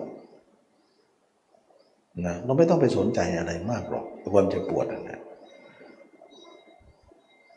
มันไม่ใช่ประเด็นที่เราจะต้องไปละความเจ็บปวดนะแต่เราจะไปละเวทนาภายนอกก่อน เพราะเวทนาภายนอกเนี่ยมันเป็นอันดับแรกของคนทำปฏิบัติมาใหม่ๆเนี่ยต้องละเวทนาภายนอกก่อน ก็เหมือนเราจะกินผลไม้เนี่ยเราต้องเปลือกต้องปอกเปลือกนอกมันออกก่อน มันจะมีชั้นไหนอีกกี่ชั้นก็จังเถอะแต่ปอกเปลือกข้างนอกออกก่อน มันเป็นอันดับแรกนะ เวทนาภายนอกเป็นยังไง เวทนาภายนอกก็หมายถึงว่า จิตไปทางตาไปหารูป จึงเรียกว่ากระทบกันกับรูปนั้นก็เรียกว่าจักขูสัมผัสชาเวทนา จิตไปนะจิตของเราไปหาไปทางหูไปหาเสียง การกระทบสัมผัสจึงเกิดขึ้น จึงเรียกว่า โสตะสัมผัสชาเวทนา ตาหูจมูกลิ้นกายใจและสัมผัสขึ้นมาเป็นเวทนา เวทนานี้เนี่ยควรละเลยตั้งแต่แรกเลย อันนี้เนี่ยควรละควรดับฉะนั้นความเพียรสี่ประการเนี่ยเท่ากับว่าประการแรกก็คือหนึ่งตัดจิตของเราไม่ให้ออกนอกก็คือตัดเวทนานั่นเองนะตัดเวทนานั่นเอง เท่ากับว่าเราตัดเวทนาตั้งแต่แรกเลย วทนานี้แหละสติปัฏฐานสี่ถึงได้ตัดกัน ส่วนความเจ็บปวดนั้นมันเป็นเวทนาในกาย แล้วก็เป็นภายใน อันนั้นไม่ต้องละ ไม่จำเป็นต้องละอะไร ให้กำหนดรู้ด้วยปัญญาพอ ถ้าการที่คิดว่าจะละความเจ็บปวดนั้น ถือว่าคนนั้นคิดผิด มีความเข้าใจผิด ว่าคความปวดนี้จะต้องเป็นของที่จะต้องละ ต้องให้มันหาย ถ้าอย่างนั้นเรามานึกถึงพระอรหันต์เนี่ยท่านจบกิจแล้วเนี่ยหยิกท่านท่านคงไม่เจ็บมั้งนะท่านไม่ปวดไม่รู้สึกอะไรทั้งสิ้นนะดิเพราะท่านดับไปแล้วนี่ มันก็ไม่ใช่ท่านก็เจ็บปวดอยู่เหมือนกันนะหยิกท่านนั้นก็เจ็บอยู่ แสดงว่า พระอรหันต์ก็เจ็บบางเรา เราก็เจ็บอย่างพระอรหันต์นั่นเองแสดงว่ามันมันมันก็อยู่ที่เดิมมันไม่ต้องละอะไร แต่กำหนดรู้ด้วยปัญญาก็พอ ส่วนเวทนาภายนอกเนี่ยปุถุชนละไม่ได้ พระอรหันต์ละได้แล้ว ก็คือจิตออกนอก อันนี้เราไปตีความผิดๆกันไปหมดเลยว่า เวทนานั้นหมายถึงเวทนาทางกายอย่างเดียว ไม่ไม่มองถึงว่าเวทนาทางใจที่จิตที่คิดออกนอกนั้น คิดควรจะละนั้นไม่เคยคิดจะควรจะละอะไร นั่นหมายถึงคนเราเนี่ยมันเข้าใจไม่ตรงประเด็นนะ จิตที่ออกนอกทั้งหมดนั้นเป็นจักขู่สัมผัสชาเวทนาเป็นการสัมผัสแล้วเกิดเวทนาทั้งสิ้นเราควรละเสีย ก็คือความเพียรข้อที่หนึ่งความเพียรข้อที่สองนั้นก็คือเราจะพยายามสร้างภาพเราขึ้นมาด้วยอุบาย เราจะสร้างภาพของเราขึ้นมาด้วยอุบาย เห็นเราไว้ด้วยอุบายใด อุบายนั้นจิตเราจะเป็นเครื่องอยู่ของเรา ช่นว่าเราเห็นตัวเองเนี่ยเป็นคนตายบ้าง เห็นตัวเองเป็นคนแก่คนเจ็บคนตาย เห็นตัวเองเน่าเปื่อยบ้างเห็นตัวเองเนี่ยเรารู้สึกว่าการเห็นของเรานั้นเหมือนกับจิตเราสัมผัสเนื้อหนังของเรา รู้สึกเรามีความสุขมาก มีความดื่มด่ำมาก สลดสังเวชไปด้วยร้องไห้ไปด้วย แล้วก็สุขไปด้วย ปิติไปด้วย จงรู้เถิดว่าขณะนั้นเรามีเวทนาภายในอยู่ เพราะว่าความสุขเหลือเกินที่เราบอกว่า เนื้อหนังของเรานั้นนะเป็นเครื่องอยู่ของจิตเราดูแล้วมีความสุขมาก เรายินดีในความสุขอันนั้น นั่นแหละเขาเรียกว่า เวทนาเหมือนกัน เขาเรียกว่า เวทนาภายใน ฉะนั้นนักปฏิบัติจึงรู้เถิดว่าจิตออกไปหาคนอื่นนั้นเป็นเวทนาภายนอกต้องละก่อน ส่วนจิตเห็นตัวเองแล้วมีเวทนาอันหนึ่งขึ้นมา คือความสุขกายสุขใจ สงบกายสงบใจมีความสุขมาก เป็นเวทนาภายในให้รักษาไว้ก่อน ให้พอใจไปก่อนนะข้างนอกเนี่ยตัดเลยไม่ควรพอใจ แต่สุขของตัวเองนั้นพอใจไปก่อน แต่ถึงที่สุดแล้วเราจะละความพอใจนั้นอีกทีหนึ่งเป็นอีกเปาะหนึ่งก็ว่ากันไปข้างหน้า แต่ตอนนี้ให้พอใจในความสุขนี้ไปก่อนทำไมให้ความพอใจในความสุขนี้ไปก่อน เพราะสุขนี้ยังความพอใจให้เราเกิดขึ้น เมื่อความพอใจของเราเกิดขึ้นมาก ๆ ก็จะเป็นสาเหตุหนึ่งทำให้จิตเราเนี่ยไม่พอใจในความสุขที่จิตออกนอกนั้น เพราะเรามีอะไรที่พอใจซะอื่นแล้ว อย่างเก่าก็จะไม่พอใจเอา ฉะนั้นคนหลายๆ คนจึงเห็นว่า วลาจิตออกนอกไม่ชอบเลย มันทุกข์เพราะเขาเริ่มไม่พอใจแล้ว แต่เขาบอกว่าจิตตัวอยู่เองนั้นชอบมากเลยมันมีความสุขดี นั่นแหละ จึงได้บอกว่าพอใจไปก่อน ให้เขาพอใจไปก่อนว่า อยู่ตนเองนั้นมีความสุข พอใจในความสุขนั้น ส่วนอยู่ข้างนอกนั้นเป็นความทุกข์ให้เขาละเสีย เขาจะไม่พอใจในความทุกข์อนนั้น อย่างนี้แหละจึงว่าเราต้องละความพอใจในสิ่งภายนอกก่อน แล้วก็พอใจในสิ่งภายในก่อน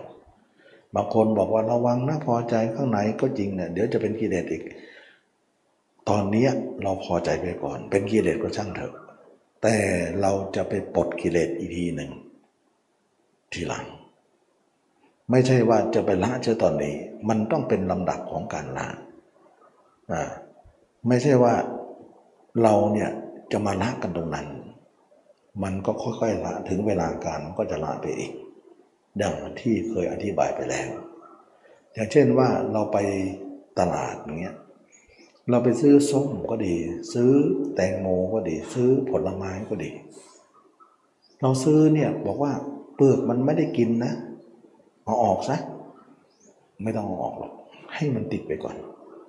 เราจะไปออกที่บ้านนนนะออกที่นี่มันก็สกปรกไปหมดเลยดิเดี๋ยวก็ใส่โน่นใส่นี่ก็เลอะเทอะไปหมดกลายเป็นว่า เอาไปทั้งๆทที่ไม่ต้องการนั่นเองนะแต่ไปถึงบ้านเราค่อยปอกค่อยลอกบางทีหนึ่งว่าไปอีกปอกหนึ่งแต่ยังไงก็เอาไปทั้งหมดหมอไปก่อน ไม่ใช่ว่ามันจะมันเล่นกันตรงนั้นเลย มันก็เอาเป็นทอดๆนะจริงอยู่ผลไม้เนี่ยเมื่อก่อนมันไม่ได้อยู่ตรงนี้ มันอยู่ต้นนู่น อยู่สวนมันอยู่ไร่นู่นแต่เขาเอามารวมตรงนี้แล้ว นั่นก็อีกทอดหนึ่งมันอยู่ตรงนี้ และทอดนี้ก็ไปถูบ้านเราอีกทอดหนึ่งแล้วจะไปปอกไปลอกก็มันก็อีกทอดหนึ่งมันค่อย ๆเป็นไปลำดับของเขานะฉะนั้นเราละเวทนาภายนอกก่อนนะไม่ควรจะส่งจิตออกไป เพราะมันเป็นเวทนาภายนอกบางคนบอกว่าเนี่ยหลวงพ่อสอนสติปัฏฐานสี่ได้แต่มองกายมองกายไม่เห็นพูดเวทนาจิตธรรมเลย ก็เลยพูดซะหน่อยนะก็คือว่า มันเป็นเวทนาภายนอกต้องละก่อนเลยละซะส่วนเวทนาภายในนั้นยินดีไปก่อนนะยินดีไปก่อนส่วนยินเราจะละก็ละทีหลัง เพราะความยินดีนั้นแหละจะเป็นการถ่ายโอนอำนาจถ่ายโอนการอยู่ของจิตนั้นได้ว่า ตอนนั้นนะเราอยู่ข้างนอกเราก็ว่าจิตเรามีความสุขดี ต่อมาเรามาพิจารณากาย รู้สึกว่าเรามีความสุขดีภายในนี้ ภายนอกกลับเป็นทุกข์เสียอีกนะเริ่มเห็นว่าภายนอกเนี่ยเมื่อก่อนบอกว่าสุข แต่ตอนนี้บอกว่าทุกข์เราควรจะละภายนอกเสียแล้วมาอยู่ภายในกันดีกว่า เมื่อภายในนั้นเนี่ยสุขจึงยินดีความสุขนั้น จึงละความมันเป็นภายนอกนั้นเป็นทุกข์นั้นเสีย ก็เลยเป็นอันว่าเขาต้องละได้ในที่สุด เพราะเขาเห็นว่าสุขอื่นยิ่งกว่า นั้นมีอยู่ก็คือสุขภายในก็ละทุกภายนอกนั้นเสีย แต่เมื่อก่อนเนี่ยเขาละไม่ได้ เขาก็ยังจมอยู่ในทุกนั้น ก็ละมาเปาะหนึ่งก่อน อันนี้แหละเขาเรียกว่า เวทนาภายนอก ก็คือจิตออกนอก เวทนาภายในก็คือจิตอยู่ใน แต่ก็เป็นเวทนาทั้งคู่ส่วนเมื่อเรายังมีชีวิตอยู่ที่เคยพูดอยู่เสมอว่า เมื่อเรามีชีวิตอยู่นั้น จิตของเราอยู่ในกายเนี่ยมันเบากายเบาใจมันก็ไปหมดเลย เหมือนกับว่าเราเดินไปเนี่ยเหมือนเท้าจะไม่ติดพื้น มันเบาสัมผัสอันนุ่มไปหมดในฝ่าเท้าของเรา เพราะว่าจิตเรา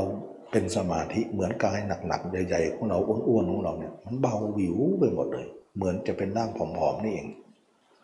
มันเป็นความเป็นสมาธิทำให้เบาโอ้มีหน้าถึงได้บอกว่า พลังสมาธินี่มันทำให้เรานี่เบากายเบาใจ มันเป็นสมาธินะเหล็กที่ไม่ไม่โดนความร้อนนะนะจึงหนักนะจิตเหล็กที่โดนความร้อนเนี่ยเวลาช่างก็จะเบาลงนะมันเบากายเบาใจ ทีนี้เมื่อเป็นอย่างนั้นแล้วเนี่ยเรายินดียิ่งนักในความเบาอันนี้สุขอันนี้ แต่วันหนึ่งเราจะต้องตาย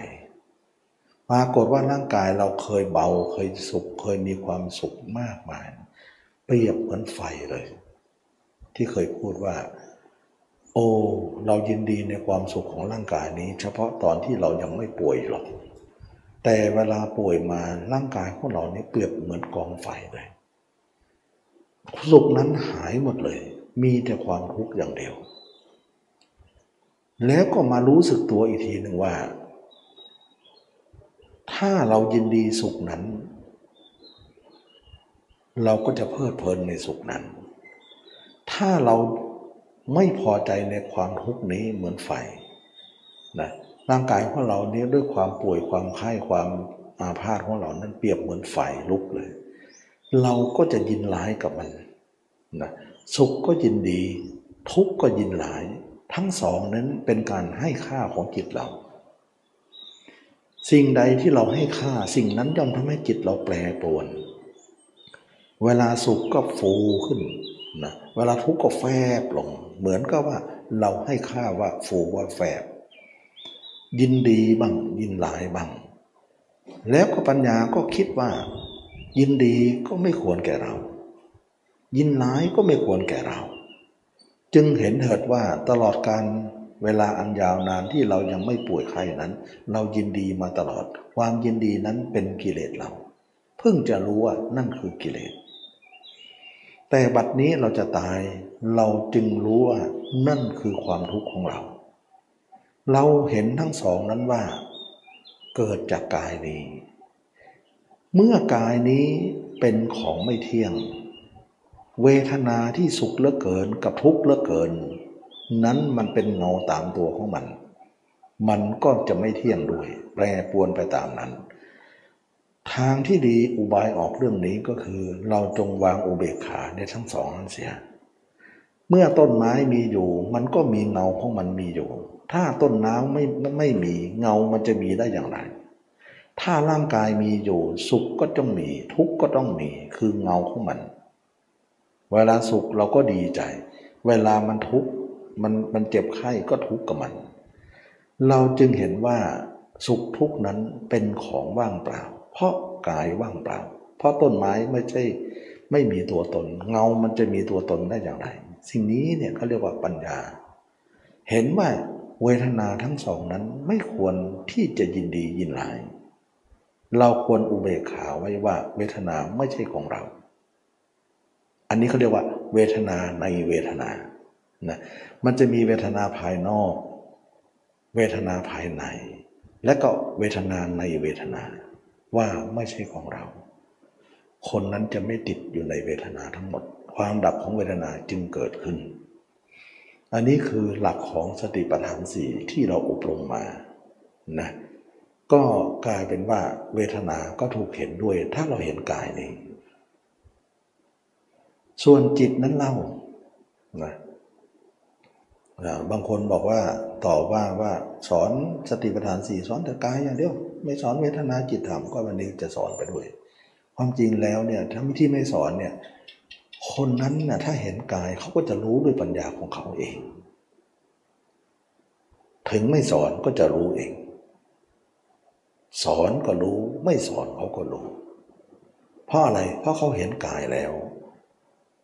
มันก็จะเห็นเวทนาจิตธรรม ก็เลยว่าทำให้เราไม่เน้นนะไม่เอามาเป็นประเด็น ให้สอนมากสอนแต่กายอย่างเดียวเท่านั้น อุปมาเหมือนว่าแกงถ้วยนี้เนี่ยถ้าเราตักเข้าใส่ปากเนี่ย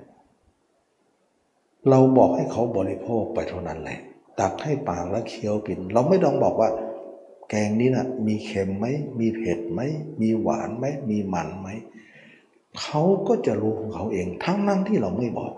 เราเพียงแต่กล่าวว่าจงบริโภคเถิด คนนั้นก็บริโภคไป ส่วนรสชาติเหล่านั้น มันเป็นการสัมผัสสำหรับของเขา โดยที่เราบอกก็ตามไม่บอกก็ตามเขาก็จะสัมผัสได้ เพียงแต่เขาเข้าไปสู่ปากเท่านั้น เขาก็จะรู้ในรสชาติเหล่านั้น อันนี้ก็อุปมาเหมือนกันว่า การที่เอาข้าวใส่ปากเนี่ยอาหารใส่ปากเนี่ยมันก็จะรู้ไปทุกอย่าง การที่เราเห็นกาย ก็จะไปรู้เวทนาจิตธรรมทุกอย่างเลย ก็เลยว่าไม่เน้นนะก็ต้องเข้าใจตามนี้ว่าทำไมสอนพิจารณากายพิจารณากาย ก็บอกว่าสติปัฏฐานสี่มีทั้งสี่สอนอันเดียว ก็บอกแล้วว่าอันเดียวเนี่ยมันจะครอบคลุมไปทุกอย่าง แต่วันนี้ก็ขออธิบายไปหน่อย เพื่อความกระจ่างของคนหลายคน ส่วนจิตนั้นเล่า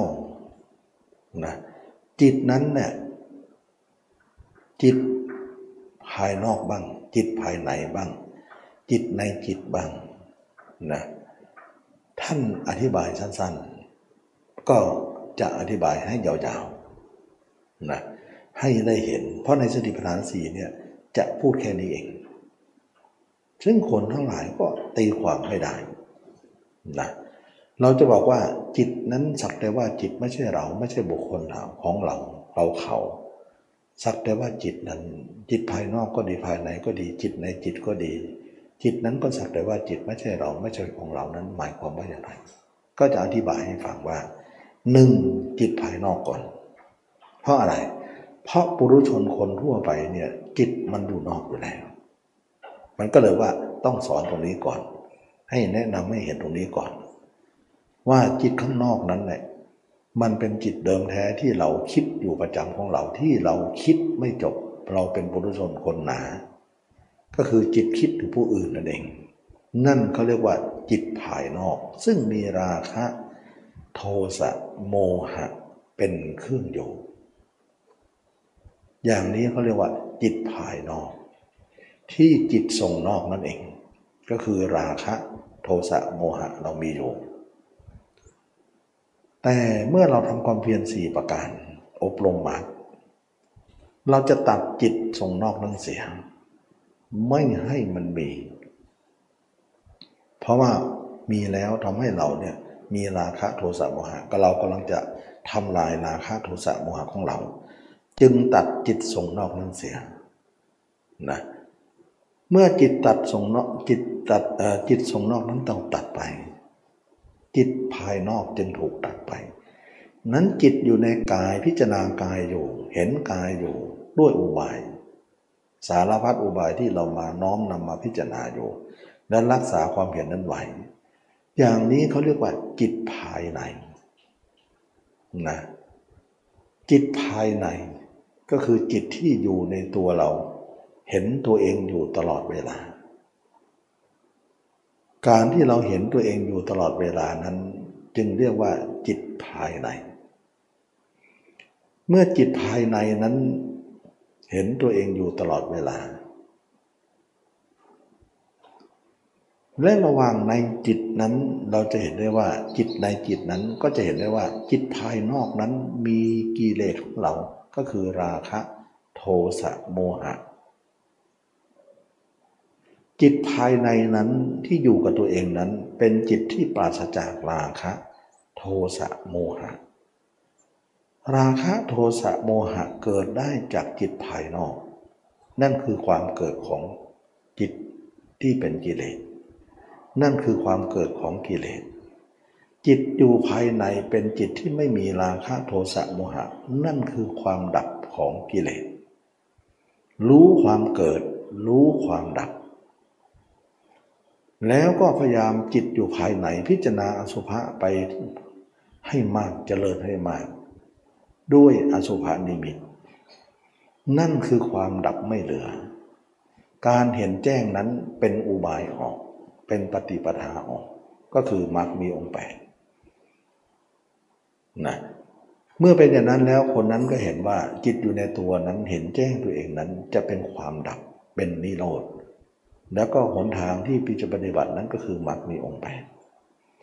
อย่างนี้เขาเรียกว่า จิตภายใน รู้จิตภายนอกด้วยว่ามันเป็นทางเกิด รู้จิตภายในว่าเป็นทางดับ แล้วก็รู้ด้วยว่าจิตภายนอกนั้นประกอบไปด้วยจิตที่มีวิญญาณหกอยู่ ต่อมาจิตนั้นอยู่ภายใน ไม่มีวิญญาณหกแล้วนะจิตออกทางตาเรียกว่าจักขูวิญญาณ ออกทางหูโสตคานะชิวหากายะมโน ชื่อว่ามีวิญญาณทั้งหกอยู่ ส่วนจิตเห็นตัวเองอยู่ตลอดเวลา ด้วยอสุภกรรมฐาน ด้วยการเห็นร่างกายนี้อยู่ จึงเป็นจิตที่ไม่มีวิญญาณกำหนดรู้ว่า จิตนั้นอย่างหนึ่ง วิญญาณนั้นอย่างหนึ่ง เราทำลายวิญญาณของจิต แต่จิตนั้นไม่ต้องทำลาย ความหมายนี้ก็เป็นอันเดียวว่า จิตสักแต่ว่าจิต ท่านหมายถึงวิญญาณของจิต นั่นไม่ใช่ของเรา นั่นไม่ใช่ตัวตนของเรา นั่นไม่ใช่ของเรา นั่นเป็นอนัตตา ก็หมายถึงวิญญาณนั่นแหละไม่ใช่ของจิต ไม่ใช่ของเรา จิตนั้นไม่ใช่ของเราก็หมายถึงวิญญาณทีนี้ในคำสอนพระเจ้าในสติปัฏฐานสูตรเนี่ยไม่ได้กล่าวเรื่องวิญญาณ ท่านกล่าวเรื่องของว่าจิตสักแต่ว่าจิตไม่ใช่ของเราเลย แต่เรามาเห็นว่าจิตอย่างหนึ่ง วิญญาณอย่างหนึ่ง ระหว่างที่จิตที่มีวิญญาณก็มี ระหว่างสมัยอื่นจิตที่ไม่มีวิญญาณก็มี เราหมายถึงว่าจิตมีวิญญาณนั้นเราทำลายวิญญาณก็พอ ส่วนจิตที่ไม่มีวิญญาณนั้นเราเหลือไว้ไม่ต้องทำลายคำว่าจิตสักแต่ว่าจิตไม่ใช่ของเรานั้น ท่านหมายถึงจิตที่มีวิญญาณนั่นแหละส่วนจิตนั้นท่านไม่ได้หมายความว่า เป็นของเราหรือไม่เป็นของเรา ท่านไม่ได้หมายถึง อันนี้นักปฏิบัติจะเข้าใจได้เมื่อเห็นแจ้ง ฉะนั้นคนหลายคนตีความตรงนี้ผิดไปเสียหมดเลยนะตีความไปต่างๆ นานานะเมื่อคนนั้นอบรมสติปัฏฐานสี่อบรมมรรคหรือองค์แปดอยู่นั้นเขาพอใจที่จิตอย่างเดียวที่ไม่มีวิญญาณ จิตนั้นจึงเป็นจิตที่ปราศจากวิญญาณ อันนั้นเหลือไว้ไม่ได้ทำลายอะไร ถือว่าทำลายวิญญาณก็จบแล้ว แต่บางคนไม่มีมรรคมีองค์แปดไม่ได้อบรมมรรคมีองค์แปดจะตีความหมายว่าจิตไม่ใช่ของเรา เพราะเราคุมจิตไม่ได้ มันจะคิดอะไรก็คิดไป จิตมันจะไหลออกก็ไหลไป คุมจิตไม่ได้ จิตไม่ใช่ของเรา พูดไปเจตจงนนซึ่งคนละความหมาย จิตเป็นของบังคับไม่ได้ จิตบังคับตอนช้าไม่ได้ จิตเป็นของที่เราคุมไม่ได้ ถ้าอย่างนั้นก็คนนั้นก็ฟุ้งทั้งวันกันแล้วกัน พระอรหันต์เป็นอย่างนั้นหรือเปล่าไม่เป็นเพราะวิญญาณของนั้นดับเท่านั้นเอง จิตของนั้นก็ยังอยู่ ฉะนั้นคนเหล่านั้นเนี่ยไม่มีมรรคมีองค์แปดทำแต่สมาธิอย่างเดียว ตีความหมายไปต่างๆ นานา ซึ่งไม่ตรงประเด็นนะไม่ตรงประเด็นคนเหล่านั้นคุมจิตไม่ได้ อันนี้จะบ่งบอกว่าในสติปัฏฐานสี่ก็บอกว่าจิตไม่ใช่ของเรา คือความหมายเนี่ยท่านไม่อธิบายไว้ ท่านพูดสั้นๆนะแต่ตมาจะมาแจงให้ยาวขึ้น ก็เพราะว่า เราจะต้องแยกว่าจิตนั้นมีวิญญาณก็มี เราเอาดับวิญญาณเสีย จิตก็เหลือแต่จิตนะส่วนจิตไม่มีวิญญาณนั้น จิตเหลือแต่จิตนั้นเราไม่ต้องทำอะไร เป็นอันว่าสำเร็จประโยชน์แล้วก็เปรียบเหมือนผ้ากับสิ่งเปื้อเปื้อน เราขยี้สิ่งเปื้อเปื้อนนั้นออกเสีย ผ้านั้นก็ยังเป็นผ้าขาวสะอาด เราต้องไม่ต้องทำลายผ้านั้นต่อไปทำลายสิ่งเปื้อเปื้อนมันก็พออย่างเนี้ย เขาเรียกว่าทำลายมลทินของผ้า แต่ไม่ต้องทำลายผ้า นี้จะทำลายทั้งหมดมันเป็นไปได้นั้นพระอรหันต์ก็ไม่มีจิตดิท่านไม่มีจิตมีใจอะไรดินะท่านทำลายหมดแล้ว มีท่านก็มีจิตอยู่ แต่วิญญาณของนั้นไม่มี คนมันก็ต้องตีประเด็นไปต่างๆ นานาลักษณะของการไม่เข้าใจ เพราะตัวเองไม่มีความเพียรชอบจีประการ จึงแยกแยะไม่ได้ ฉะนั้นเรามีความเพียรสี่ประการนี้เอง จึงแยกแยะได้ เพราะมีสติปัฏฐานสี่นี่เอง จึงรวมความว่าจิตสักแต่ว่าจิตนั้นหมายถึงว่า จิตภายนอกก็มีก็หมายจิตที่ส่งนอก จิตภายในก็มีก็เหมือนให้จิตที่อยู่ข้างในตัวเรา ที่เห็นตัวเองอยู่ตลอดเวลา จิตสักแต่ว่าจิตนั้นก็คือ หมายถึงว่าจิตนั้นไม่ใช่ของเราก็หมายถึงที่จิตที่ส่งไปทางตาทางหูก็ตาหูไม่ใช่ของเรา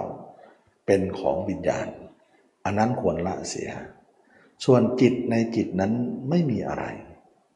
นั่นเขาเรียกว่าจิตของการพ้น การหลุดการพ้นของจิตที่ไม่มีกิเลสแล้ว ฉะนั้นจิตภายนอกก็ดี จิตภายในก็ดี จิตในจิตก็ดีนะมันก็จะเป็นลักษณะนี้ นั่นไม่ใช่ของเรา นั่นไม่ใช่ตัวตนของเรา อันนั้นหมายถึงวิญญาณของจิต แต่ส่วนจิตนั้นไม่ได้ทำลายอะไร ยังมีอยู่ ฉะนั้นถ้าเกิดว่าจิตทำลายได้นะไม่ใช่ของเรา พระอรหันต์ก็ไม่มีจิตไม่มีจิตมีใจเลย ก็ไม่ใช่ แต่วิญญาณของท่านไม่มีกิเลสของท่านไม่มีท่านจิตของท่านก็บริสุทธิ์ หมายถึงว่าผ้าท่านผ้านั้นยังมีอยู่ แต่สิ่งเปื้อนไม่มีแล้วก็กลายเป็นผ้าขาวนั่นเองไม่ใช่ว่าทำลายทุกสิ่งทุกอย่าง อันนี้ก็หมายถึงว่าคนที่เจริญสติปัฏฐานสี่เนี่ยเห็นกายก็จะเห็นตรงนี้หมดเลย เราจึงไม่เอากาเอาเอาตรงนี้มาคุยกันนักหนานะแต่เราจะคุยเรื่องของการเห็นกายนั้นเป็นนักหนา ว่าเห็นกายวิจารณากายนั้นเราจึงชูประเด็นนี้เป็นหลัก เมื่อเราเห็นกายแล้วเราจะเห็นเวทนาเห็นจิตด้วย และก็เห็นธรรมด้วยธรรมเป็นยังไงนะธ รรมเป็นยังไงธรรมก็คือธรรมนั้นก็ท่านกล่าวเรื่องของนิวรณ์ห้านะขันห้าอายตนะหกนะโพชฌงเจ็ดนะแล้วก็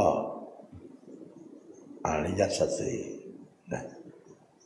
อายตนะหกแล้วก็โพชฌงเจ็ดแล้วก็อายตนะหกแล้วก็อริยสัจสี่ ธรรมนั้นก็คือว่าเราจะแบ่งเป็นธรรมและสภาวะธรรมนะคำว่าธรรมสักแต่ว่าธรรมนั้นทำภายนอกก็มีทำภายในก็มีทำในธรรมก็มีเนี่ยเราจะแบ่งธรรมเขาว่าธรรมนี่เป็นสองธรรมธรรมหนึ่งเขาเรียกว่า สภาวะธรรมธรรมหนึ่งเขาเรียกว่า ธรรมะคำสอนนะสภาวะธรรมเป็นอย่างไร สภาวะธรรมคือสภาวะที่มีอยู่เป็นอยู่แล้ว เช่นว่านิวรณ์ห้าบ้าง ขันห้าบ้าง อย่างนี้เขาเรียกว่าสิ่งที่มีอยู่แล้วเป็นแล้วอายตนะหกบัง อย่างนี้เขาเรียกว่าสิ่งที่มีอยู่แล้วเป็นแล้ว เราเรียกว่า สภาวะธรรม ส่วนธรรมะคำสอนพระเจ้านั้น ก็คืออ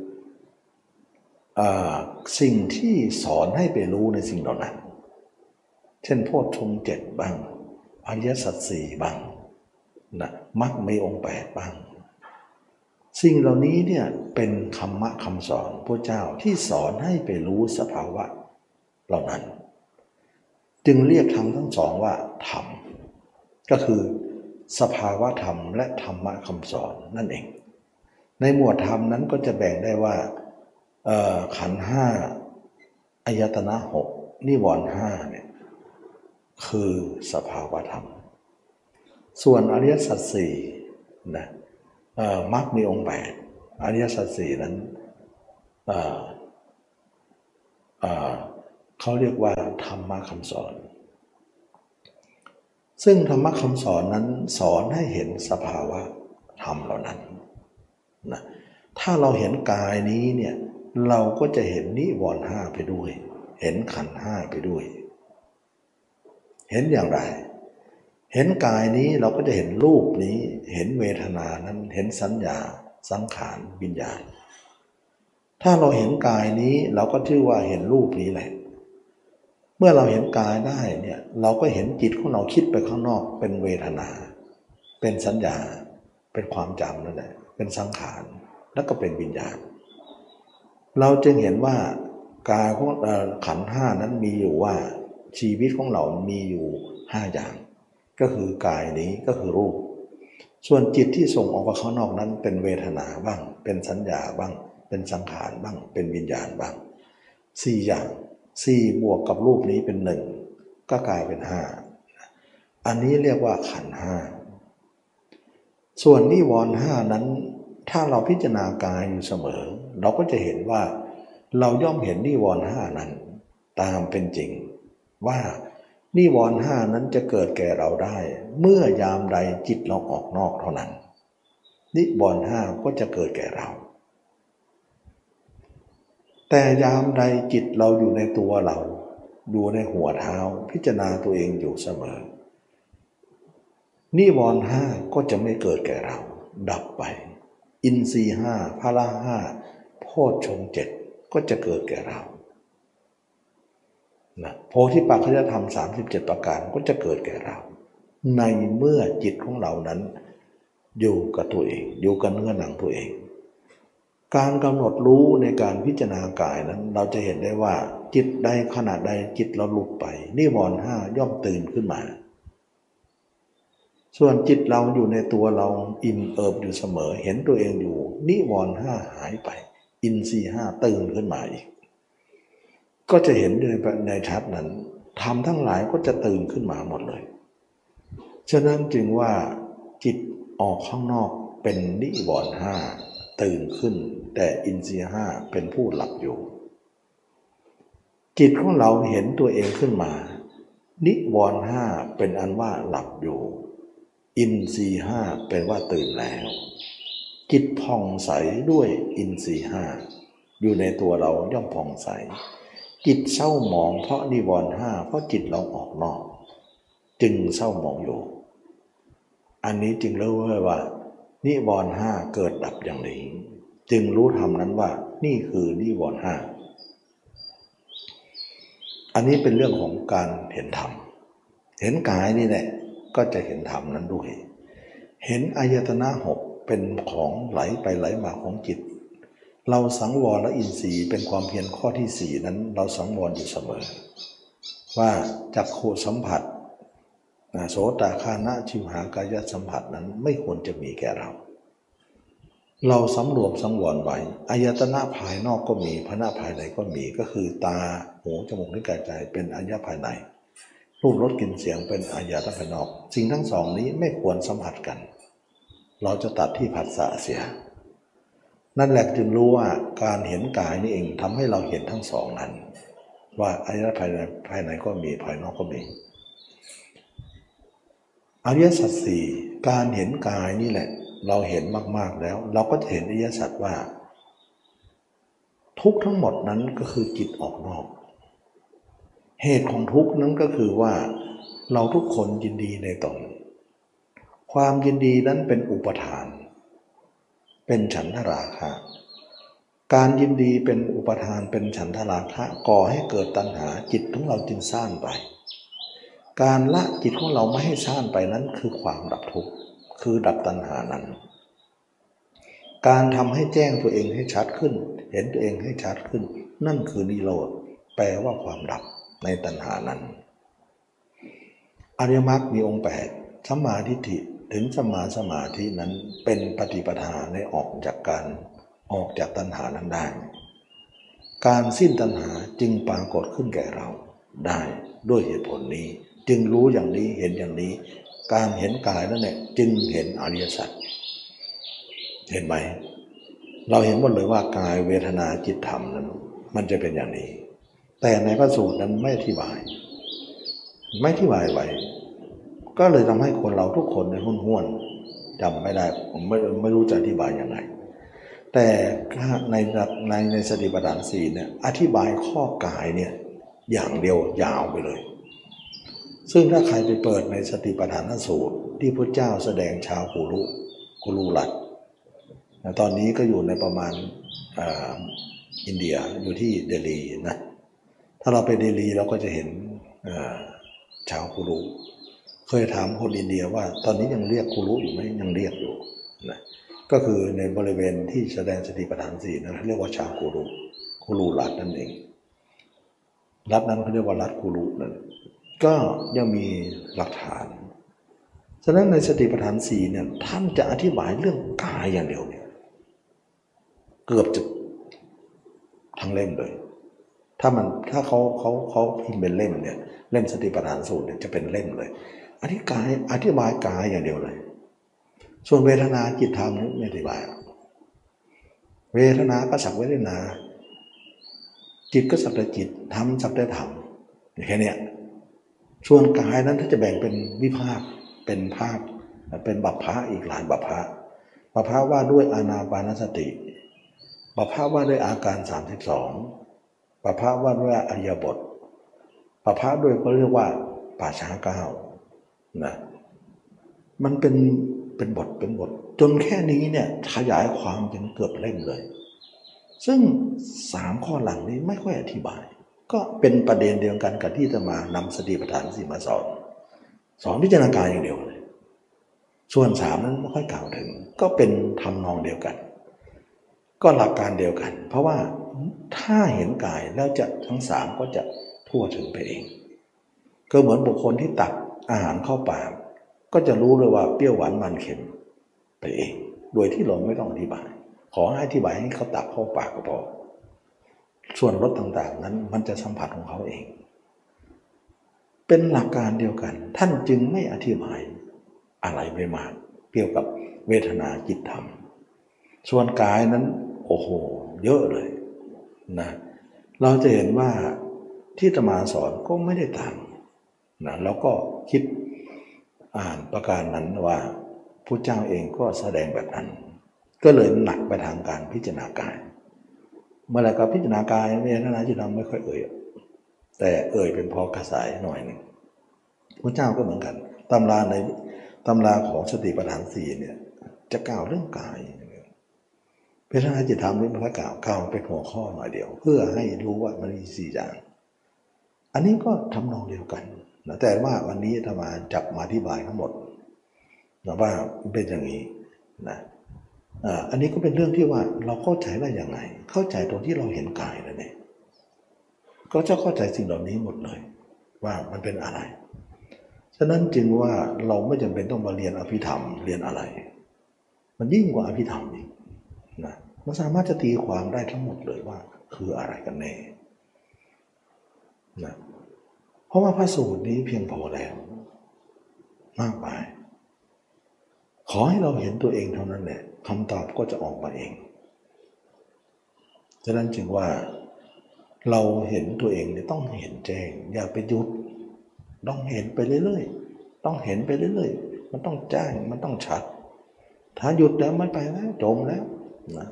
ไม่ไหวด้วย ไม่จมอยู่ในนั้นเลยก็ไม่ไม่รอด แล้วเวลาเห็นตัวเองเนี่ยสมาธิมันเกิดมาก มากที่แรกมันจะเกิดฌานหมดเยอะเลย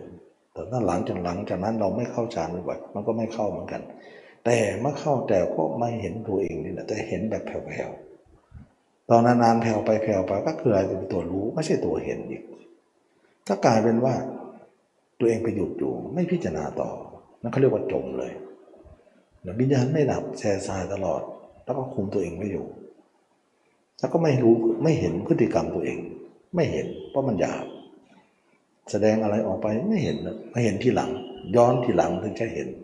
แต่ขณะนั้นไม่เห็นอะไรทุกอย่างไม่ทันนะเราไม่ทันขณะที่ทำไปว่าไปพูดไปไม่ทันเลย แต่มันมันหลังจากทาแล้วเนี่ยถึงได้มารู้ว่าตัวเองทำอะไร มันมันก็เรียกว่าสติมันช้าสติมันเผลอมันไม่ทันจิตสติอ่อนแอนั่นเอง สติปัญญาสี่ไม่แข็งแรงนั่นเอง มันเลยก็เลยกำหนดอะไรไม่ได้ทุกอย่าง หลังจากสุลมุนไปแล้วเนี่ยออกมาถึงได้รู้ว่าโอ้เราผิดพลาดไปตั้งเยอะทำอะไรผิดไปหมดเลยมันก็เลยทำให้ยุ่งไปเยอะเลยพฤติกรรมของเราก็เหลวแหลกไปเลย แล้วก็ทุกมากับสิ่งที่ตัวเองทำนะมันเป็นความอยากด้วย บางครั้งไม่ทุกนะ แต่เพราะมีทุกนะคือถือว่าแย่นะทุกนั้นยังดีกว่านะ นะถ้าคนไหนไม่ทุกข์เนี่ยแสดงว่าอยากมากเลย ถ้าคนไหนทุกข์เนี่ยแสดงว่าเออต้องละเอียดอยู่เพราะนั้นความผิดอะไรที่เราทำไปนั้นรู้สึกว่าเราทุกข์ใจนะเลินยังมีความละเอียด แต่ทุกรู้สึกว่าเราไม่ทุกข์เลยเนี่ยคนนั้นหยาบมากๆเลยน่ากลัวจะไม่ไม่ไม่เข้าสู่ธรรมได้เลยนะเขาเรียกว่ามันหยาบพอที่จะรู้ว่าของผิดนั้นเป็นของผิดของทุกเป็นของถูก นะก็เรียกว่าของเหม็นจะไม่รู้เลยว่า มันเป็นของเหม็นหนอนตัวนั้นจะไม่รู้เลย เพราะมันหยาบนั่นเอง นี่ก็แหละคือว่าการพิจารณาตัวถึงได้ธรรมาถึงเน้นนักเน้นหนาว่าเราต้องเห็นตัว เป็นกรณีเดียวกันกับพระเจ้านะเวลาท่านให้พระบวชใหม่มา ท่านก็จะให้กรรมฐานนี้ทุกอง นั่นหมายถึงว่า ท่านไม่ให้มือมองใคร ให้มองตัวเองอย่างเดียว แล้วมองตัวเองมันก็จะเป็นสำเร็จประโยชน์ทุกอย่าง เป็นสมาธิเป็นสติเป็นปัญญาเป็นทุกอย่างเลยเป็นกายเวทนาจิตธรรมไปหมดเลย ไม่ต้องไปทำสมาธิอะไรกันทำไม เพราะมองตรงนี้มันก็จะเป็นสมาธิในตัวมันเองอยู่แล้วฉะนั้นจึงว่าการเห็นตัวเองนั้นเป็นการรวมความทั้งหมด จะนำสิ่งทั้งหมดมาเกิดที่นี่ โดยที่ไม่ต้องไปทำอย่างอื่นอีกต่อไป นั่นเอง ท่านจึงให้พระทุกองค์ที่บวชนั้นว่าเอสาโลมานาขาทันตาตาโจ ให้เห็นตัวเองให้มองตัวเองให้อยู่ตัวเอง ไม่ต้องไปอยู่กับใครเท่านั้นนะอันนี้ก็คนเราก็ไม่ไม่ค่อยทำทำแล้วไม่ถึงแล้วทำแล้วก็ไม่ค่อยอยู่ไปเลื่อยใจมันก็แส่สายไปหมดเ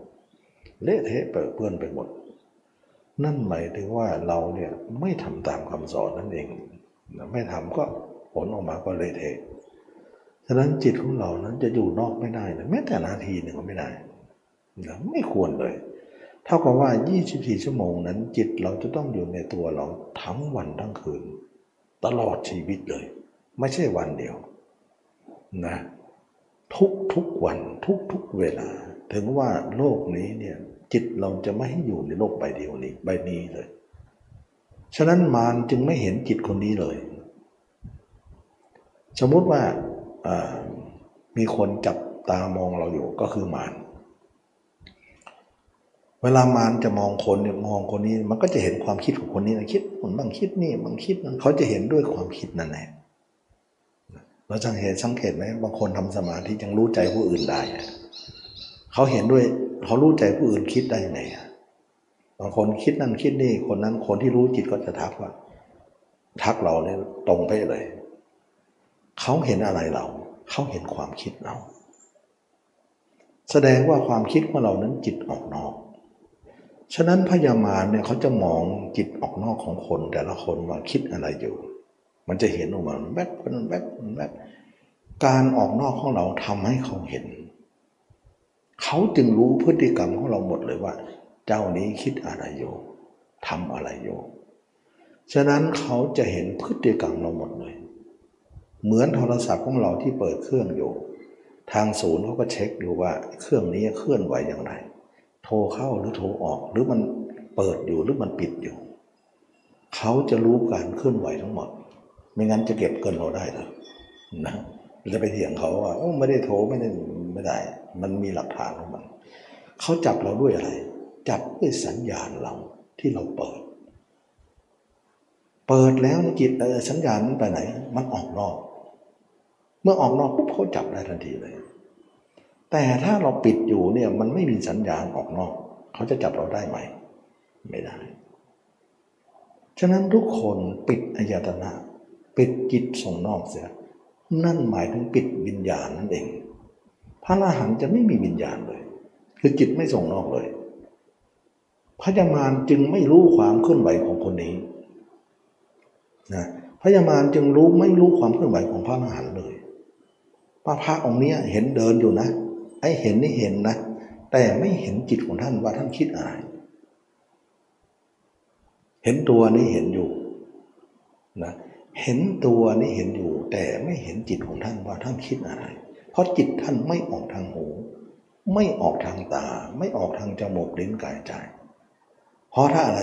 เพราะทำไมไม่ออก เพราะท่านเห็นตัวเองแจ้งก็เลยไม่ออกสำหรับคนไม่เห็นตัวเองแจ้งออกหมดเลย ก็ถึงบอกว่าให้เห็นตัวเห็นตัวเนี่ยมันจะได้ไม่ออกนะเห็นเราก็ไม่เห็นเขาก็ไม่ออกหาเขา เห็นเขาก็ไม่เห็นเราก็ออกหาเขาตลอด มันก็เป็นอย่างนี้แหละ อันนี้เองจึงเป็นเทคนิคของโลก มันเป็นวิทยาศาสตร์นะ มันเป็นเทคโนโลยีอันหนึ่งที่จิตเราเนี่ยเหมือนสัญญาณโทรศัพท์เลย ตัดสัญญาณซะอย่าให้ศูนย์รู้ว่าเราเคลื่อนไหวอะไร เขาจะไม่รู้การเคลื่อนไหวของโทรศัพท์เครื่องนั้นเลย ถึงแม้ว่าเราจะเอาเครื่องโทรศัพท์เครื่องนั้นไปวางบนโต๊ะเขานี่ไง โทรศัพท์ที่คุณเช็คอะเขาก็เช็คไม่ได้เหมือนกัน ถึงจะวางบนโต๊ะ ต่อให้เขาเห็นเครื่องเขาก็เช็คไม่ได้ ต่อให้เขาไม่เห็นเครื่องก็เช็คไม่ได้เดี๋ยวนับภาษาอะไรที่เขาจะเห็นเครื่องไม่เห็นเครื่องจะเห็นเครื่องจะเช็คได้ไม่ได้ พระอรหันต์ทั้งหลายก็เหมือนกันพระยามารจะเห็นท่าน เห็นตัวของท่านก็เห็นอยู่ แต่ก็เช็คไม่ได้ ถึงท่านนิพพานไปแล้วท่านมรณภาพแล้วก็เห็นท่านไม่ได้เหมือนกัน แสดงว่ามาเนี่ยไม่สามารถจะเห็นจิตของ คนนั้น เพราะคนนั้นไม่ออกนอก ระหว่างท่านยังไม่ตายท่านเดินอยู่นั่งอยู่นอนอยู่ ท่านพยามารก็เห็นตัวของท่านอยู่เหมือนเห็นเครื่องโทรศัพท์อยู่ ก็เช็คไม่ได้ ต่อมาเอาเครื่องโทรศัพท์นั้นไปทุบซะทุบให้แหลกไปเลย แล้วก็เผาไฟซะเช็คได้ไหม ก็ไม่ได้ ระหว่างที่ไม่ทุบนะก็เช็คไม่ได้ ทุบก็เช็คไม่ได้ ฉะนั้นพระอรหันต์องค์นี้เนี่ยระหว่างที่ท่านยังไม่มรณภาพก็เช็คไม่ได้ ต่อมาให้ท่านมรณภาพแล้วท่านเอาไปเผาท่านท่านหายไปแล้ว ก็เช็คไม่ได้ จึงทำให้ไม่มีภพจึงมาเกิดอีกไม่ได้ พระเจ้ามารไม่รู้จะจับตรงไหนมรุมานจะไปเอาวิญญาณที่ไหนไม่ได้ฉะนั้นวิญญาณนั้นไม่มี ก็เลยทำให้ท่านหลุดพ้นไป พ้นจากมารก็เป็นคำสอนพระเจ้าที่สอนว่า เธอจงจิตไว้ที่ผมคนเล็กฝันหนัง ถ้าเธอเอาไว้แล้ว มารจะจับเธอไม่ได้ ถ้าเธอไม่เอาไว้จิตของเธอก็จะออกทางหูทางตา มารก็จะจับเธอทางหูทางตานั่นแหละ มันตรงกันเปี้ยเลยฉะนั้นจึงว่าเราเนี่ยเล่น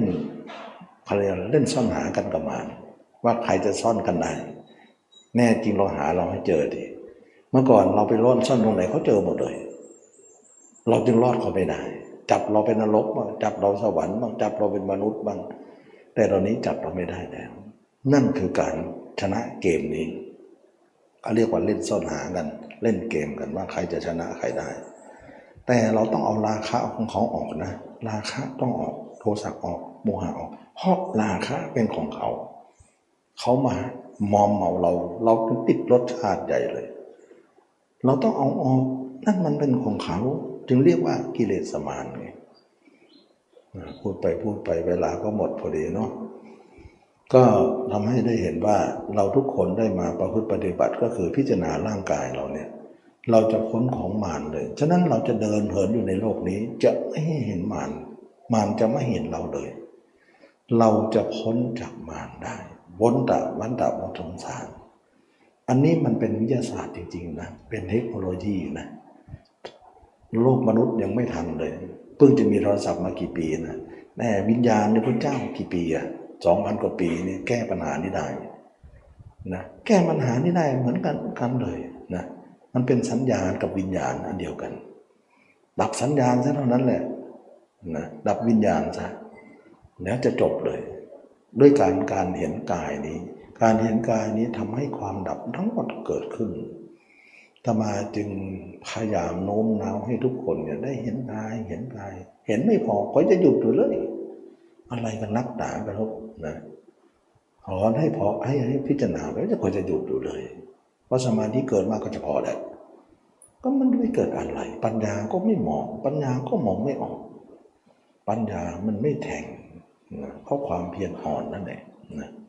การใส่ใจของอื่นมันมากกว่ามันก็เกินหมดเลย แล้ววันนี้ก็หมดเวลาแล้วเนาะแล้วก็ได้แสดงทำให้เห็นว่า วันนี้ก็เป็นปากินนกะธรรมก็แล้วกันทำโน่นทำนี่จับโน่นชนนี่ไปพูดไปเรื่องหลายอย่างนั้นให้เห็นว่า เราทุกคนได้เห็นว่าการเห็นตัวเองนั้นเป็นเรื่องความสำคัญที่เราจะเล่นซ่อนหากับโลก เพื่อโลกจะไม่ได้จับเราไว้เราจะได้หลุดพ้นไปแสกอย่าให้จิตแลกออกนอกตัว แม้แต่วินาทีหนึ่งก็ไม่ให้มี เราจะชนะโลกนี้ได้ ขอทุกคนมีความสุขความเจริญรู้แจ้งเห็นธรรมในพระธรรมคำสอนพระเจ้าทุกคนทุกท่านเทอ